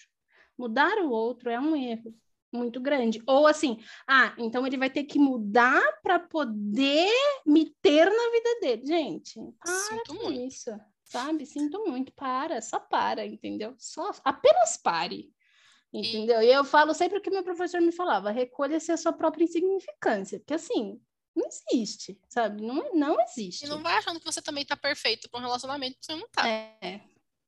Exatamente. Bom, então, assim, é isso. E aí é onde entra o que eu tava falando de criar o círculo virtuoso. Porque se você entende, você. Geralmente as mulheres elas vão ter mais capacidade de entender isso racionalmente. Tipo, esse é o, é o racional de um, de um relacionamento com esse tipo de homem que a Giovana tá falando. Se você consegue racionalizar e você tomar as atitudes necessárias, e você tiver do outro lado desse homem que se preocupa com você, ele vai responder e vocês vão criar um círculo virtuoso. De um querer fazer tudo, eu sempre penso, o que mais eu posso fazer pro Léo? Desde coisas pequenas, tipo, ele tá jogando, eu vou lá levar a cerveja gelada para ele, até grandes coisas de, ah, ele tá com dor e eu vou, hoje eu, sei lá, de manhã é ele que limpa a areia dos gatos, ele tá com dor, sou eu que vou limpar ou até coisas de, ah, a gente teve um problema e eu tive oportunidade de pegar um cliente que vai me cansar muito, mas eu vou conseguir o dinheiro e ele não teve essa oportunidade, sabe? Desde coisas grandes, pequenas, de, de você de fato de entender que você não é mais uma pessoa só. Você agora são duas pessoas numa única entidade, né? Que é o casamento. Então, de sempre você não é o centro do seu mundo, vocês dois são o centro do seu mundo. Então, o que mais você pode fazer por essa pessoa? Porque do outro lado, você também vai, nessas condições, ter uma pessoa que está pensando está agindo de o que mais eu posso fazer para essa pessoa. E criar o círculo virtuoso, que graças a Deus é um círculo que a gente tem, eu e o Léo. E muito disso só consegue ser criado se você. Porque aquilo que eu estava falando, você tem um casamento, então, para criar uma nova família. Se você está criando uma nova família, então essa é a sua nova família. O que você vai criar de, daí para frente vai ser nessa base. A gente não pode ter uma base instável. Então, daqui que vem o não não ter a ideia de, de se divorciar. Ah, mas e se o amor acabar? E se eu não gostar mais dele? Não sei o quê. Aí, meu filho, é o que eu falo aos meus alunos. Isso não existe em inglês, mas você fala se viration. Ah, mas não importa. Você não vai, porque é muito. A pessoa fica. Se você tem aquela ideia que eu tinha de casar é para ficar com a pessoa que você gosta, acabou a paixão, você vai embora. E aí, boa sorte com seus 10 casamentos ao longo da sua vida. Porque a paixão ela vai passar. Vai chegar uma hora que você não vai ter aquele frio na barriga de quando vocês iam marcar um encontro. Aí... Não quer dizer que você não ama a pessoa, não quer dizer que você não quer que é bem a pessoa, é só que o Gente, tal do infatuation. Tão fácil passou. de me deixar apaixonada e interessada, é só você conversar comigo. É, só isso. Giovana sabe. Se você tá interesse, conversar comigo, eu fico feliz. Esse interesse superficial, uma hora ele, mais cedo do que tarde, ele vai acabar. Então, se você quiser só estar se beneficiando, eu só vou ficar no relacionamento enquanto eu estou gostando, enquanto eu estou feliz, enquanto eu realmente estou com esse sentimento maravilhoso. Assim que a interesse acabar, você vai ficar, bom, acho que a gente não dá mais certo, então vamos divorciar. É uma grande desinstabilização. É, então, teve um dia que eu realmente sentei com o Léo, e eu sei que, enfim, eu não vou falar, não, não interessa para ninguém o motivo. É, eu sentei com o Léo e falei, olha, Léo, eu, que, eu quero comunicar de propósito, assim, de, de conscientemente, para você saber que eu pensei bastante e eu vou te falar que nunca vou me divorciar de você. A não ser por motivos de crime. Gente, eu não tô falando. Tudo que eu tô falando não vale pro namoro. Namoro é, outra, é outro esquema. E não vale se você tá num relacionamento abusivo, principalmente fisicamente abusivo. Não tô falando em motivo de crime, gente. Motivo nenhum. Mas isso não existe na minha vida. Então eu não tenho motivos para divorciar do Léo. Então eu falei pra ele, eu quero que você fique tranquilo para você se desenvolver na sua vida, porque eu não vou me divorciar de você, nunca. Porque você cria uma base estável para você poder mudar, amadurecer. Porque, gente, você ficar muitos anos com a pessoa, você vai ver a pessoa mudando.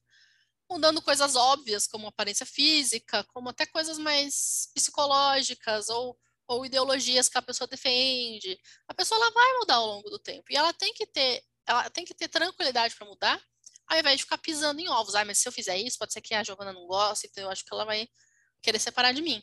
Não pode existir esse perigo inconsciente, porque o perigo inconsciente não deixa que a gente se desenvolva. Então tem essa parte do que eu também uso do se não, porque gente, se você tira de você a oportunidade de sair do relacionamento, o que te resta é resolver. Então você vai resolver. Você vai achar um jeito de resolver, porque o jeito mais fácil é fugir. Mesmo que é fugir, é, é separar, porque aí você não lida com o problema. É muito fácil, ah, a gente caiu na rotina e aí faz é, três meses que a gente está vivendo como melhores amigos, não como um casal, então acho que a gente devia separar. Tá bom, se para você existe essa possibilidade, ok. Mas se você botou em você a possibilidade de não sair, então você vai olhar e pensar, ok, o que para mim é um problema? O que para ele é um problema? O como a gente vai resolver? É o único jeito de você pensar sempre no que pode resolver, dentro do círculo virtuoso, dentro da questão do divórcio.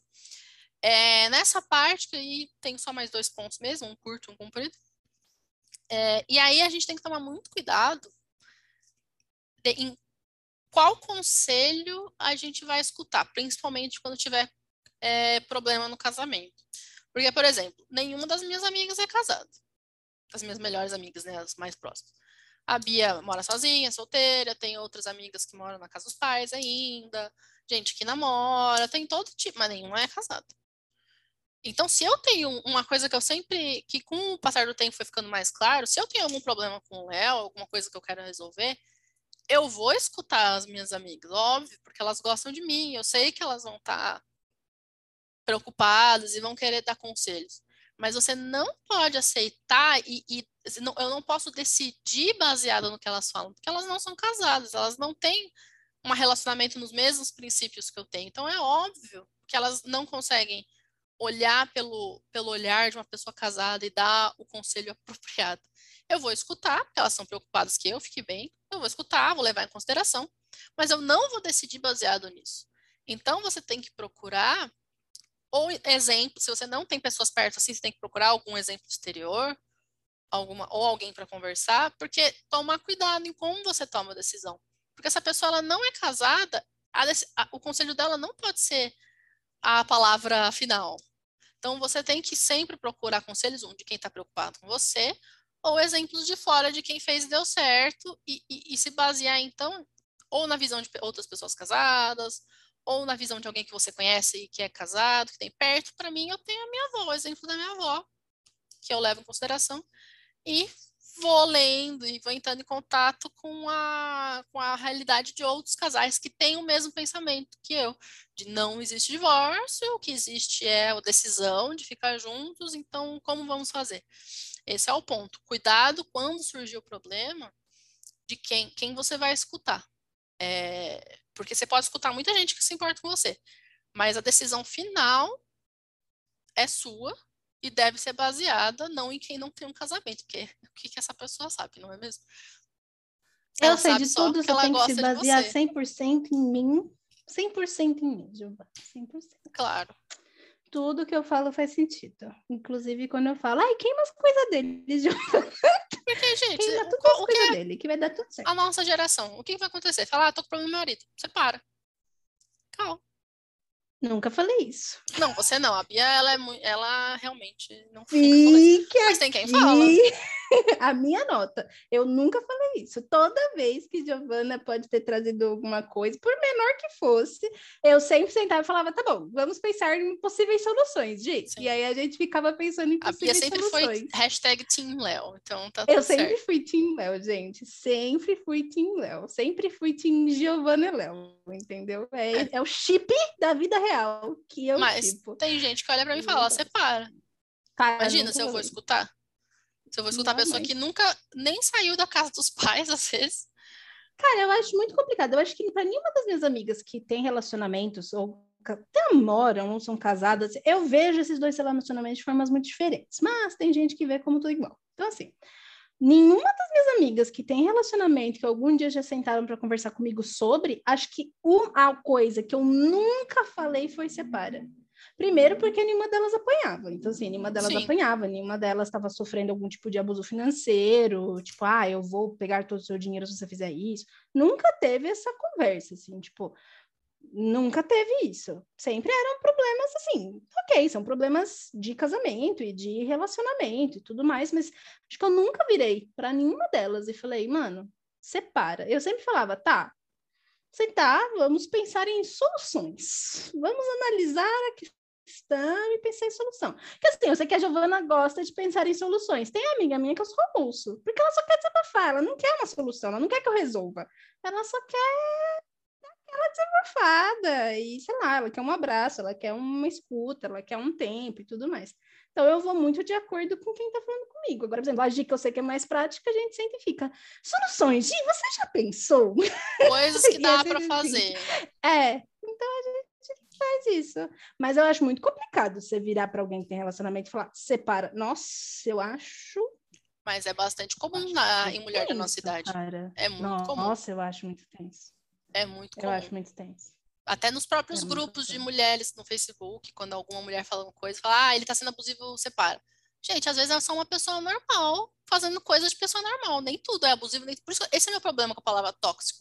Porque se você fala para mim que seu marido é tóxico, eu não sei se você tá sendo mimado ou se eu devia chamar a polícia. O que é um marido tóxico? É um marido que fez uma coisa que te deixou bravinha? Ou o marido que tá batendo em você? Eu não sei. Fala direito as palavras. Para mim, se alguém virar para mim e falar, não, eu estou num relacionamento tóxico, é, você está sofrendo algum tipo de abuso. É isso. E aí eu digo, tipo, pode ser um abuso psicológico, sei lá, tipo. É... Porque, gente, abuso psicológico pode ser toda vez que eu me arrumo, ele fala, ah, você tá ridícula, você tá horrível, você tá. Tenho nojo de você. Eu já ouvi, já tenho relatos de pessoas que já chegaram até mim e falaram: ah, meu marido virou pra mim um dia e falou que tem nojo de mim. Gente, isso é um abuso. Se chama abuso psicológico, mas é um abuso sabe? Do mesmo jeito que quando você está casado e você às vezes vira para o teu marido e fala assim, ah, mas você é um idiota mesmo, isso é um abuso. Então, assim, isso são microabusos. Se você faz isso hoje, isolado, é uma coisa. É ruim? É ruim, mas é uma coisa. Se você faz isso todos os dias, por meses, desculpa, sabe? Assim, então, assim, seu marido faz isso é, todos os dias... É, o tal do ciclo vicioso, aí não é, é legal. Não. Então, assim, isso para mim é tóxico. Agora, ah, porque a gente foi no restaurante, e aí chegou no restaurante, e, e eu tô falando com essa voz porque a pessoa que me contou isso fala com essa voz. A gente foi no restaurante, aí chegando lá, você não acredita. E eu fiquei só olhando de lado. Ele pediu um vinho, um vinho de 30 reais. Aí ele é muito tóxico. Gente, isso não é. Eu já tóxico. cansei de ver gente usando tóxico desse não é. jeito. Meu Deus, que não conceito é. que eu tenho. É, entendeu? Não é. Ah, é porque eu cheguei lá, ele não sabia, pediu uma carne bem passada, sabe? Sim, fica comendo carne crua. Ah, é muito tóxico esses homens que comem carne crua, uhum. carnista. Porque eu sou vegetariana, como que ele me leva num restaurante que tem carne? Mas tinha opção vegetariana? Claro que tinha, mas todo mundo sabe que restaurantes que têm a opção vegetariana e não são vegetarianos, eles não fazem direito. Todo mundo sabe. E ele me levou nesse restaurante. Ele é muito tóxico. Ele não está respeitando. Gente, isso não é ser tóxico, sabe? Assim. Sim. Desculpa, é uma situação ruim. Mas... É uma situação ruim. Mas isso não é ser tóxico. Não há abuso. Não há abuso nesse cenário. E, e aí, o último ponto que com certeza vai ser um pouco mais comprido, e aí a gente já encaminha para o final, é da onde onde basear esse pensamento? Porque se você não Era tem um exemplo... entrevistas e a Giovana está fazendo a própria entrevista. Eu tô achando ótimo. Vai, Gi! Não, é, a gente já desvirtuou 30 vezes. Totalmente. Desvirtuou. Não desvirtuou, mas tem mesmo assim. Por isso que vai ser cumprido, gente. Mas eu acho que pode ser de muita utilidade para nossa geração, de fato. Isso eu nem sempre acho que todos os episódios são úteis, tem alguns que são entretenimento e tal, mas eu acho que tem pelo menos umas 15 reflexões válidas aqui dentro. aqui menos. dentro, sim. E eu gostaria de ter escutado de alguém da minha idade lá atrás. Tudo que eu fiz foi sozinha. Fui eu indo atrás, eu tentando aplicar coisas com inspiração de algumas pessoas, com ajuda, com, com, com apoio de amigos. Sim, mas ainda assim não foi com ninguém igual a mim. E... Ela fica falando sozinha, eu tô aqui, eu sou uma árvore mesmo. Ai, sócia tóxica. Entende o que quer dizer? Esse tipo de coisa. Tem gente que chama de tóxico. Tem gente que chama de tóxico. Bens. Tá errado. E... Mas continue, eu só queria dar um exemplo ao vivo. Ao não, é, vivo. porque quando a gente não tem um exemplo, a gente não tem alguém com quem consultar, a gente fica, ok. E, e se a gente não tem a base, o que forma a base desse pensamento? Você não, não sabe como agir. Porque se você tiver uma base, você olha para uma situação e fala, ok, com essa base, a solução seria X. Se você tá só a Deus dará, tipo, vou aplicar o conselho do, dessa influencer, daquele influencer, daquela pessoa, e aí vira uma salada mista, e é muito difícil de se desprender da salada mista depois. Então, o que eu achei interessante, e eu vejo que funciona, funciona há muito tempo, funciona com muitas pessoas, basicamente funciona com todo mundo que aplica. Você aplicou exatamente com todas as bases, e aqui eu vou falar de uma parte só, não dá para falar de tudo. Funciona. Então, eu, como eu falei no começo, eu sou da pessoa do que funciona. Aplicou, funcionou, bacana. Que é o pensamento cristão católico. Que eu sei que muita gente, eu já tive essa conversa com alguns alunos que me pedem opinião. Eu falo, olha, eu acho que a base cristã católica funciona. Ah, mas o catolicismo não devia existir. Não estou falando de questões culturais, assim, é, todo o desenvolvimento. E nem de questões religiosas. E nem gente. de questões tá religiosas. Porque... aqui é uma coisa muito tipo, fala se você aplica, dá certo. É isso. É, não, não sou da igreja, eu não tenho nenhuma religião, eu não pratico nada. Claro que o tarô e meu mapa astral falaram que ao longo um da vida. Vou contar um segredo, Giovana é mais cristã que eu.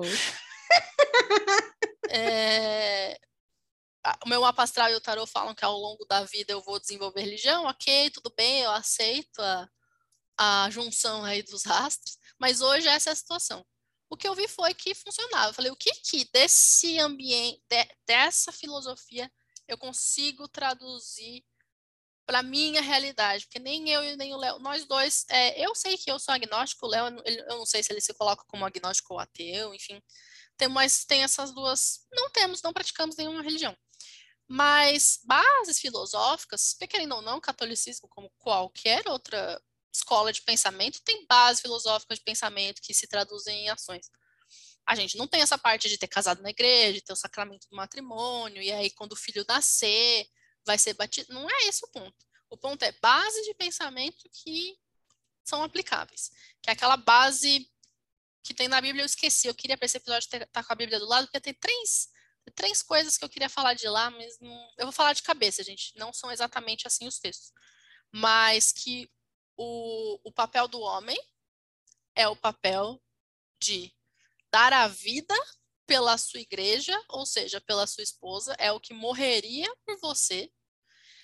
E o que você dá em troca, então? Você, então a igreja é para que assim o homem é para a igreja, que a igreja é para Jesus, essa, essa, essa relação. Por quê? O homem morreria pela igreja, assim como Jesus morreu pela, pela, na cruz, tudo aquilo que a gente sabe. E o que, então, existe em troco da igreja? Então, a igreja, ela vive o quê? Para é, espalhar a palavra de Deus, etc. Então, a mulher vive pelo homem e o homem morreria pela mulher. Então, essa base do ser para o homem, tipo, que o homem é para a igreja, que a igreja era para Jesus, nesse ponto de o homem se sacrificaria por você e você vive para ele, funciona. Então, essa é a base do pensamento. Eu, a gente vive assim, portanto, não há divórcio, portanto, há a preocupação de fazer sempre mais pelo outro, porque é uma relação mútua, não é uma relação parasitária, não é esse o ponto. Porque muita gente, quando eu coloco esse, esse ponto, eles veem na mente deles uma relação parasitária. Ah, então o homem vai se aproveitar de você e ele não vai dar. E não, não é assim. É uma relação mútua. O que mais eu posso fazer por essa pessoa? O que essa pessoa mais. Ela vai pensar também. O que mais eu posso fazer por ela? Essa base, ela funciona. o que eu, uma coisa que eu, eu não queria contar todos os segredos, porque o Leonardo vai, vai assistir, vai falar, hahaha, as coisas que a Giovana tá fazendo.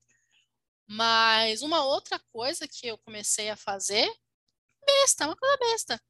Eu deixo muitas decisões a falar, Léo, você que decide. Eu, é, eu sou muito essa pessoa de tomar frente e decidir. E o Léo é uma pessoa naturalmente um pouco mais lenta para. Não tô xingando, é só uma realidade. É uma pessoa mais lenta para pensar nas coisas, se decidir, tomar atitudes. Então, a propensão é que eu fizesse tudo e ele não precisasse fazer nada.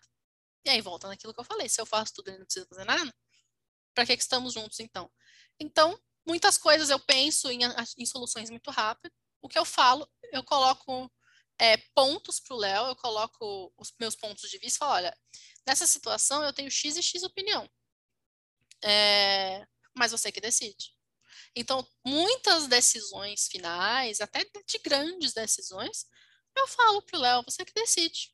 Então, sim, que a última palavra é dele.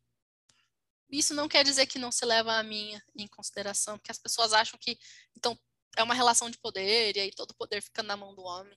Eu não trato relacionamento, casamento como uma relação de poder. Não acho que funciona. Quer dizer, eu tenho certeza que não funciona. Quando você leva com uma relação de poder, você acaba querendo tomar o poder e vira a relação combativa, que eu falei, não funciona. E dá essa entrega para o outro, né? Cada um se entrega do jeito que, que foi criado para, né? Que foi que, que nasceu biologicamente propenso a. Então, quando a gente diz, ah, vou deixar o Léo decidir, não quer dizer que ele vai decidir a minha revelia, ou ele tem a última palavra, a minha revelia, mas que, que tudo que pode ser de grande responsabilidade, que é, é dele. Não quer dizer que ele vai pedir para eu fazer uma coisa que eu não gosto, entende? Essas pessoas elas começam a confundir. Mas a outra pessoa, lembra, a pessoa morreria por você. Então ela nunca vai tomar uma decisão para te prejudicar. Isso não existe. Isso não existe. E então, quando eu vejo isso aplicado, eu aplico, eu, ve, eu fui, então, tentando equilibrar o jogo, né? Porque eu era muito mais masculina, muito mais ativa, muito mais de tomar a frente. A única coisa que eu fiz não é que eu me desempoderei, eu tirei o poder, né? Eu não vejo, como eu disse agora há pouco, eu não vejo casamento como relação de poder porque não funciona. Mas sim de equilibrar. Então, se eu naturalmente tenho uma responsabilidade biológica, digamos assim, e o homem, as responsabilidades são adquiridas, o que eu deixei foi deixar mais coisas na responsabilidade do Léo. E aí hoje a gente tem isso bem equilibrado, né? A gente consegue ter um ciclo virtuoso e tudo e tal. Então é isso, gente. Se você não tem um exemplo, para mim a base do pensamento é essa. Eu, eu, ah, o que o catolicismo prega, e eu não estou falando de indivíduos, mas assim, o que a instituição, a igreja, prega para a instituição casamento, funciona.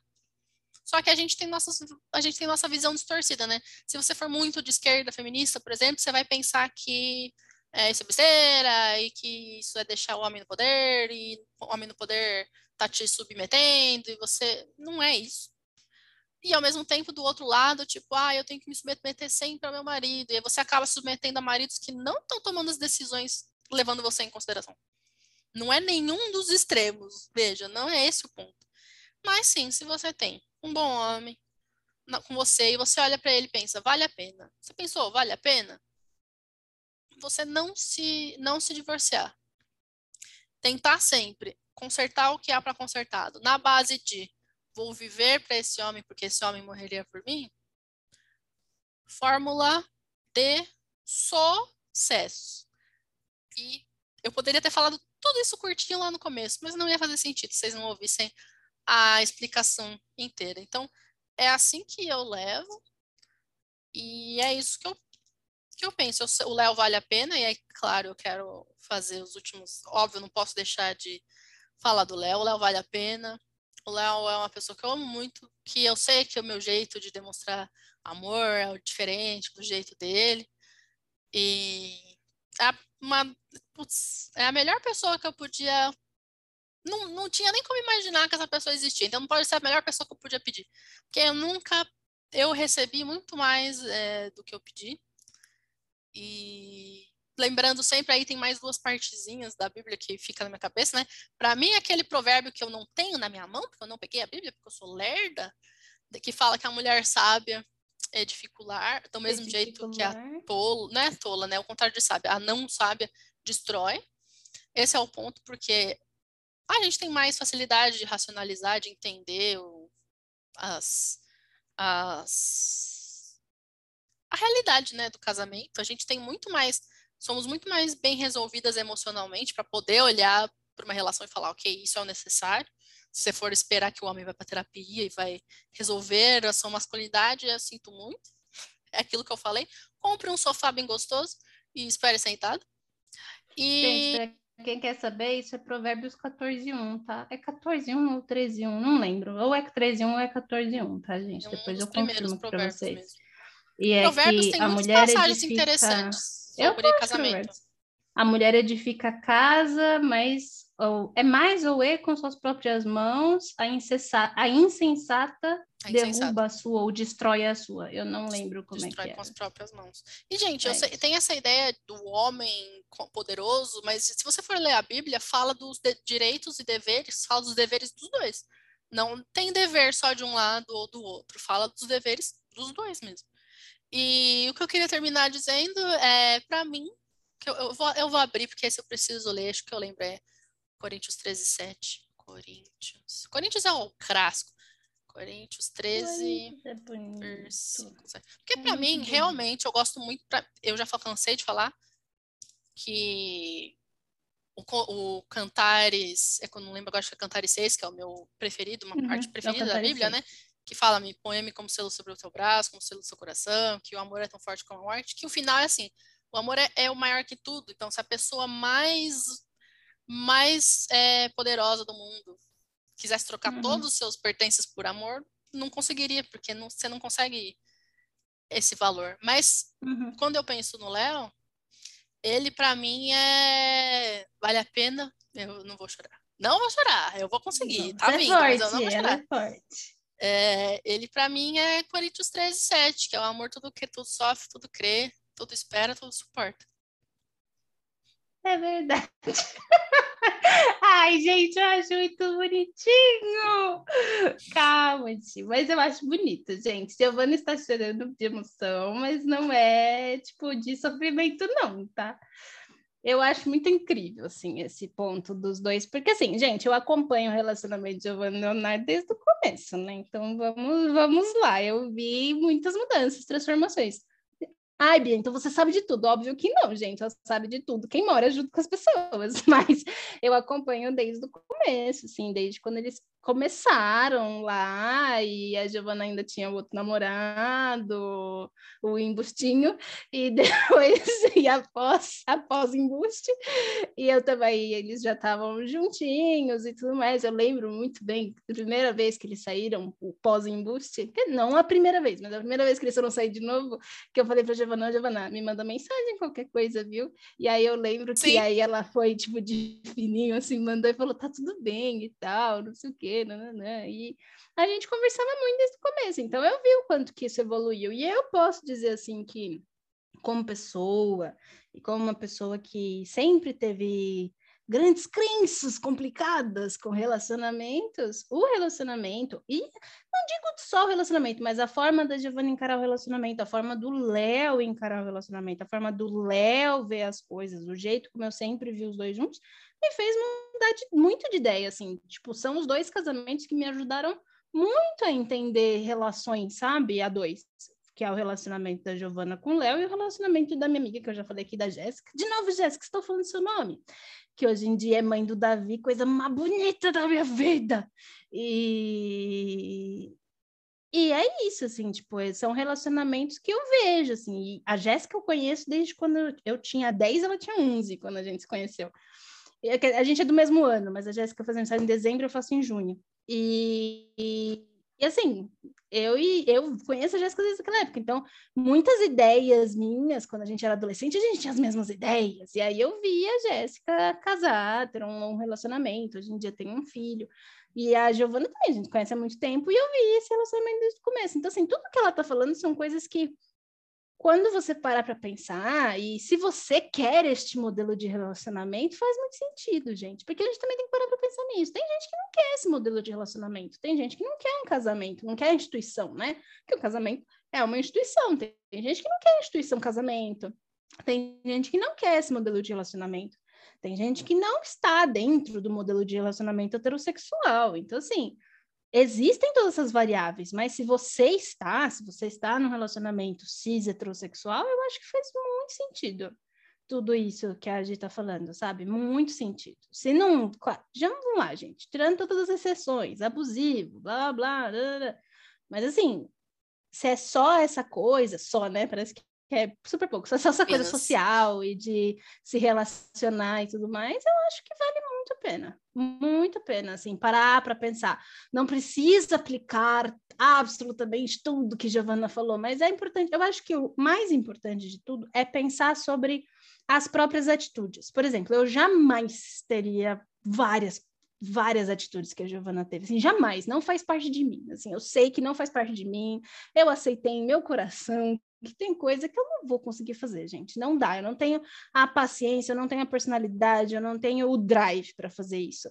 Mas são coisas que me fizeram refletir sobre as minhas próprias atitudes. E assim, não posso fazer isso, mas o que posso fazer? É, até onde posso ir? O que posso desenvolver? O que, que custa fazer certas coisas? Então, isso tudo é importante. Eu acho que essas coisas a gente está muito acostumada a escutar esse tipo de coisa, e quando eu digo a gente, eu estou falando da minha geração, as mulheres da minha geração. A gente está muito acostumada a escutar esse tipo de ideia e a escutar isso de uma forma combativa, de uma forma defensiva, de uma forma pega tudo e joga fora. E hoje eu vejo que às vezes a gente precisa ouvir e realmente você pode chegar à conclusão de que assim, olha, isso para mim não serve.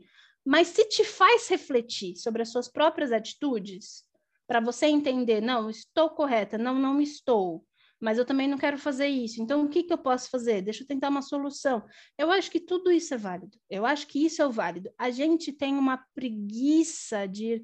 Não é preguiça, mas assim, eu acho que às vezes ir contra ideias que é, suportaram a gente por muito tempo dói. E dói sabe? E Dói. mudar que eu, essas por isso que eu tenho aquela atitude de, ah, mas isso é ridículo. É, É, é, É, bem daí, né? sabe? Mas, Dói, tem muita coisa que dói, gente, mas tem... crescer dói, vai fazer o quê? aí não tem problema mudar de ideia, gente. Se uma ideia hoje não te sustenta mais e outra ideia é mais perto da sua realidade, não tem problema. Eu sei que tem gente Uhum. que quer defender a mesma ideia até morrer, e independente de qualquer coisa, mas eu já quis, hoje em dia não. É, eu também não. E para mim hoje, hoje eu acho muito legal. Eu já ouvi de mais de uma pessoa, já ouvi mais de uma vez de alguém que falou para mim, olha, eu aprendo muito, vendo seu casamento e tal. Então, se você se encontra numa situação parecida, ou se você qualquer coisa valeu para você aqui, é, a, a minha mensagem é aquela mesma. Eu recebi muito mais do que eu podia imaginar. Então, se você quer, se você tem vontade, você acha que vale a pena? Só vai. Só vale a pena. Bora lá, bora ser feliz, porque essa é a vida. Nada mais a declarar. É isso. Eu também não tenho nada mais a declarar. Acho que eu fiz vários. Falei várias groselhas, dei os meus dois centavos, escutei bastante. E é isso, gente. É isso que eu tenho a dizer, sabe? Eu acho que tem alguns temas que a gente tem que ter, tomar cuidado para falar, mas tomar cuidado para falar também não é ficar se censurando, sabe? Assim, e eu acho que é por isso que eu botei milhares de disclaimers aqui, mas é só para não, não ter que ficar se censurando, sabe? Eu acho que é isso. Eu acho que é isso. Muito obrigada, então, queridos escutantes. Quem chegar no final desse episódio, eu vou achar guerreirinho, mas eu acho que vale a pena. Eu, eu estendi, não fiz questão de, ah, vou ver como eu posso falar em 40 minutos, porque eu acho que é um assunto muito polêmico hoje em dia, que a gente tem sim que estender, tem que olhar para com cuidado. E... Eu não acho que é um assunto polêmico hoje em dia, eu acho que é um assunto que a nossa geração, e aí, vamos lá, tô falando da nossa é, geração, certo, gente, tipo, 25 papel de a 35, é polêmico vai, vamos nossa assim. geração. É, não é que é polêmico, mas eu acho que é muita, tem muita gente perdida. E eu não digo perdida no sentido de rebeldia, sabe? Eu acho que existe muita teoria que foi fazendo, fazendo, fazendo, fazendo, fazendo, fazendo, e aí a gente finalmente chegou numa, numa geração que resolveu realmente aplicar muita coisa, mas. Não funciona. Não funciona. E aí, e aí a, a prática não funciona, mas a teoria está tão enraizada que você acha que o mundo está contra você e você que a realidade devia feliz. ser do jeito que você quer, não do jeito que ela é. é. E aí, é. meus amados, hum... compre um sofá confortável. Aí está a porta da infelicidade. E é isso. E quando eu digo infelicidade, gente, eu não estou falando no sentido de se você não casar e não ter um relacionamento, você jamais será feliz. Não é isso, tá bom? Não é isso. Entendam o que eu estou falando. Eu estou falando infelicidade no sentido de você nunca saber o que você quer e para onde você vai, se você aceita as consequências dos seus atos, e se você realmente enxerga isso como seus atos. E você enxergar isso como seus atos, gente, não é se culpabilizar pelas coisas se responsabilizar não é a mesma coisa que se culpabilizar, tá bom? Se responsabilizar é saber que só você pode mudar aquilo, mas ninguém. É isso. É isso, gente. Muito obrigado de verdade a quem escutou. Valeu aí. É, é um assunto que para mim é muito importante. Então, se você tiver algum comentário, pode deixar aqui, pode me mandar no DM, pode mandar caixinha. Eu vou responder pontualmente. Mas olha, basicamente tudo estava aqui mesmo. Então, só se você quiser que clareie algum ponto. E esse é o recorte da Giovana de 2022. Veremos. Daqui cinco anos, daqui dez, a gente refaz. E, yeah. E... Vai que, né? Quando a gente tiver 40 anos. Opa, 37, 40? E já vai ter um vai filhinho que... também, a gente faz o ponto de vista dela. Nossa, gente. Quem vai ter filhinhos? Eu? Você. Com 40? Que é um ah, pai da criança. Gente, sério, às vezes eu penso isso, assim, ainda no, no tema casamento, e aí a gente vai embora, mas assim, eu penso seriamente nisso muitas vezes no silêncio da noite, que é o cara que conseguir casar comigo, ficar comigo, assim, mas ficar comigo, guerreirinho esse aí, hein? Olha, olha, opa, merece até um prêmio, menina, merece, merece porque, gente, eu sou uma pessoa que em relacionamentos amorosos, eu sei que assim, ah, você não pode pensar isso, mas é fato. Eu sou muito difícil de conviver. Muito difícil. E eu fico pensando, cara. Ah, mas eu sei, também eu era, viu, gente? Então tem, tem, esperança, tá? Tem esperança. É, mas Leonardo só existe um só. E, gente, certeza, assim, tipo, do jeito, mesmo jeito que Leonardo serviu pra Giovana, as coisas que eu vejo, etc., comigo, tinha durado cinco semanas. Vai falar que eu tô mentindo, não, Giovana. Não, é, real. Cara, cinco Sim. semanas. Eu dava cinco semanas. Na terceira vez que eu falasse, eu ia falar, chega, it's over. Já deu por hoje uma vez, Acabou gente, muitos anos atrás. Última história. Muitos anos atrás, eu e a Giovana, a gente estava conversando, e a Giovana falou: Eu fiquei tão fora de mim, tão fora de mim, que eu peguei uma cadeira e joguei a cadeira no chão. Bia, isso foi um absurdo, e não sei o quê, não. E ela falando que tinha jogado uma cadeira no chão. e aí ela olhou para mim assim, ah, foi uma, ah, foi uma mesa, é verdade. Mesa pequena, mesa mas era uma mesa. É, mas assim, o que, que a Giovana fez? Ela derrubou a mesa, foi um negócio assim. Mas assim, ela estava muito brava, era uma Giovana muitos anos atrás. Aí, aí ela ficou, falou para mim, automaticamente na minha cabeça foi, eu falei, Gi, se era comigo que você tivesse feito isso, mas eu tinha terminado de quebrar a mesa e falava, é isso que você quer, Giovana? Fala, não quebrar então tudo. Eu quebrava a mesa, as cadeiras e a casa. Era esse o nível de inteligência emocional que a gente tinha há seis, sete anos atrás. Sim. Então, sim, a gente evoluiu bastante. A esperança. A esperança. A esperança, gente, a esperança. Porque é assim, esse é o nível de inteligência emocional. A gente desenvolve. Todo Pokémon evolui. Sim. Bom, ficamos por aqui então. Obrigado, é ouvintes, Rogerinhos do Não É Tão Difícil. E se tiver alguma sugestão de, de assuntos, estamos abertos aí sempre que a gente só decide um tema por semana. Até mais. Falou. Até.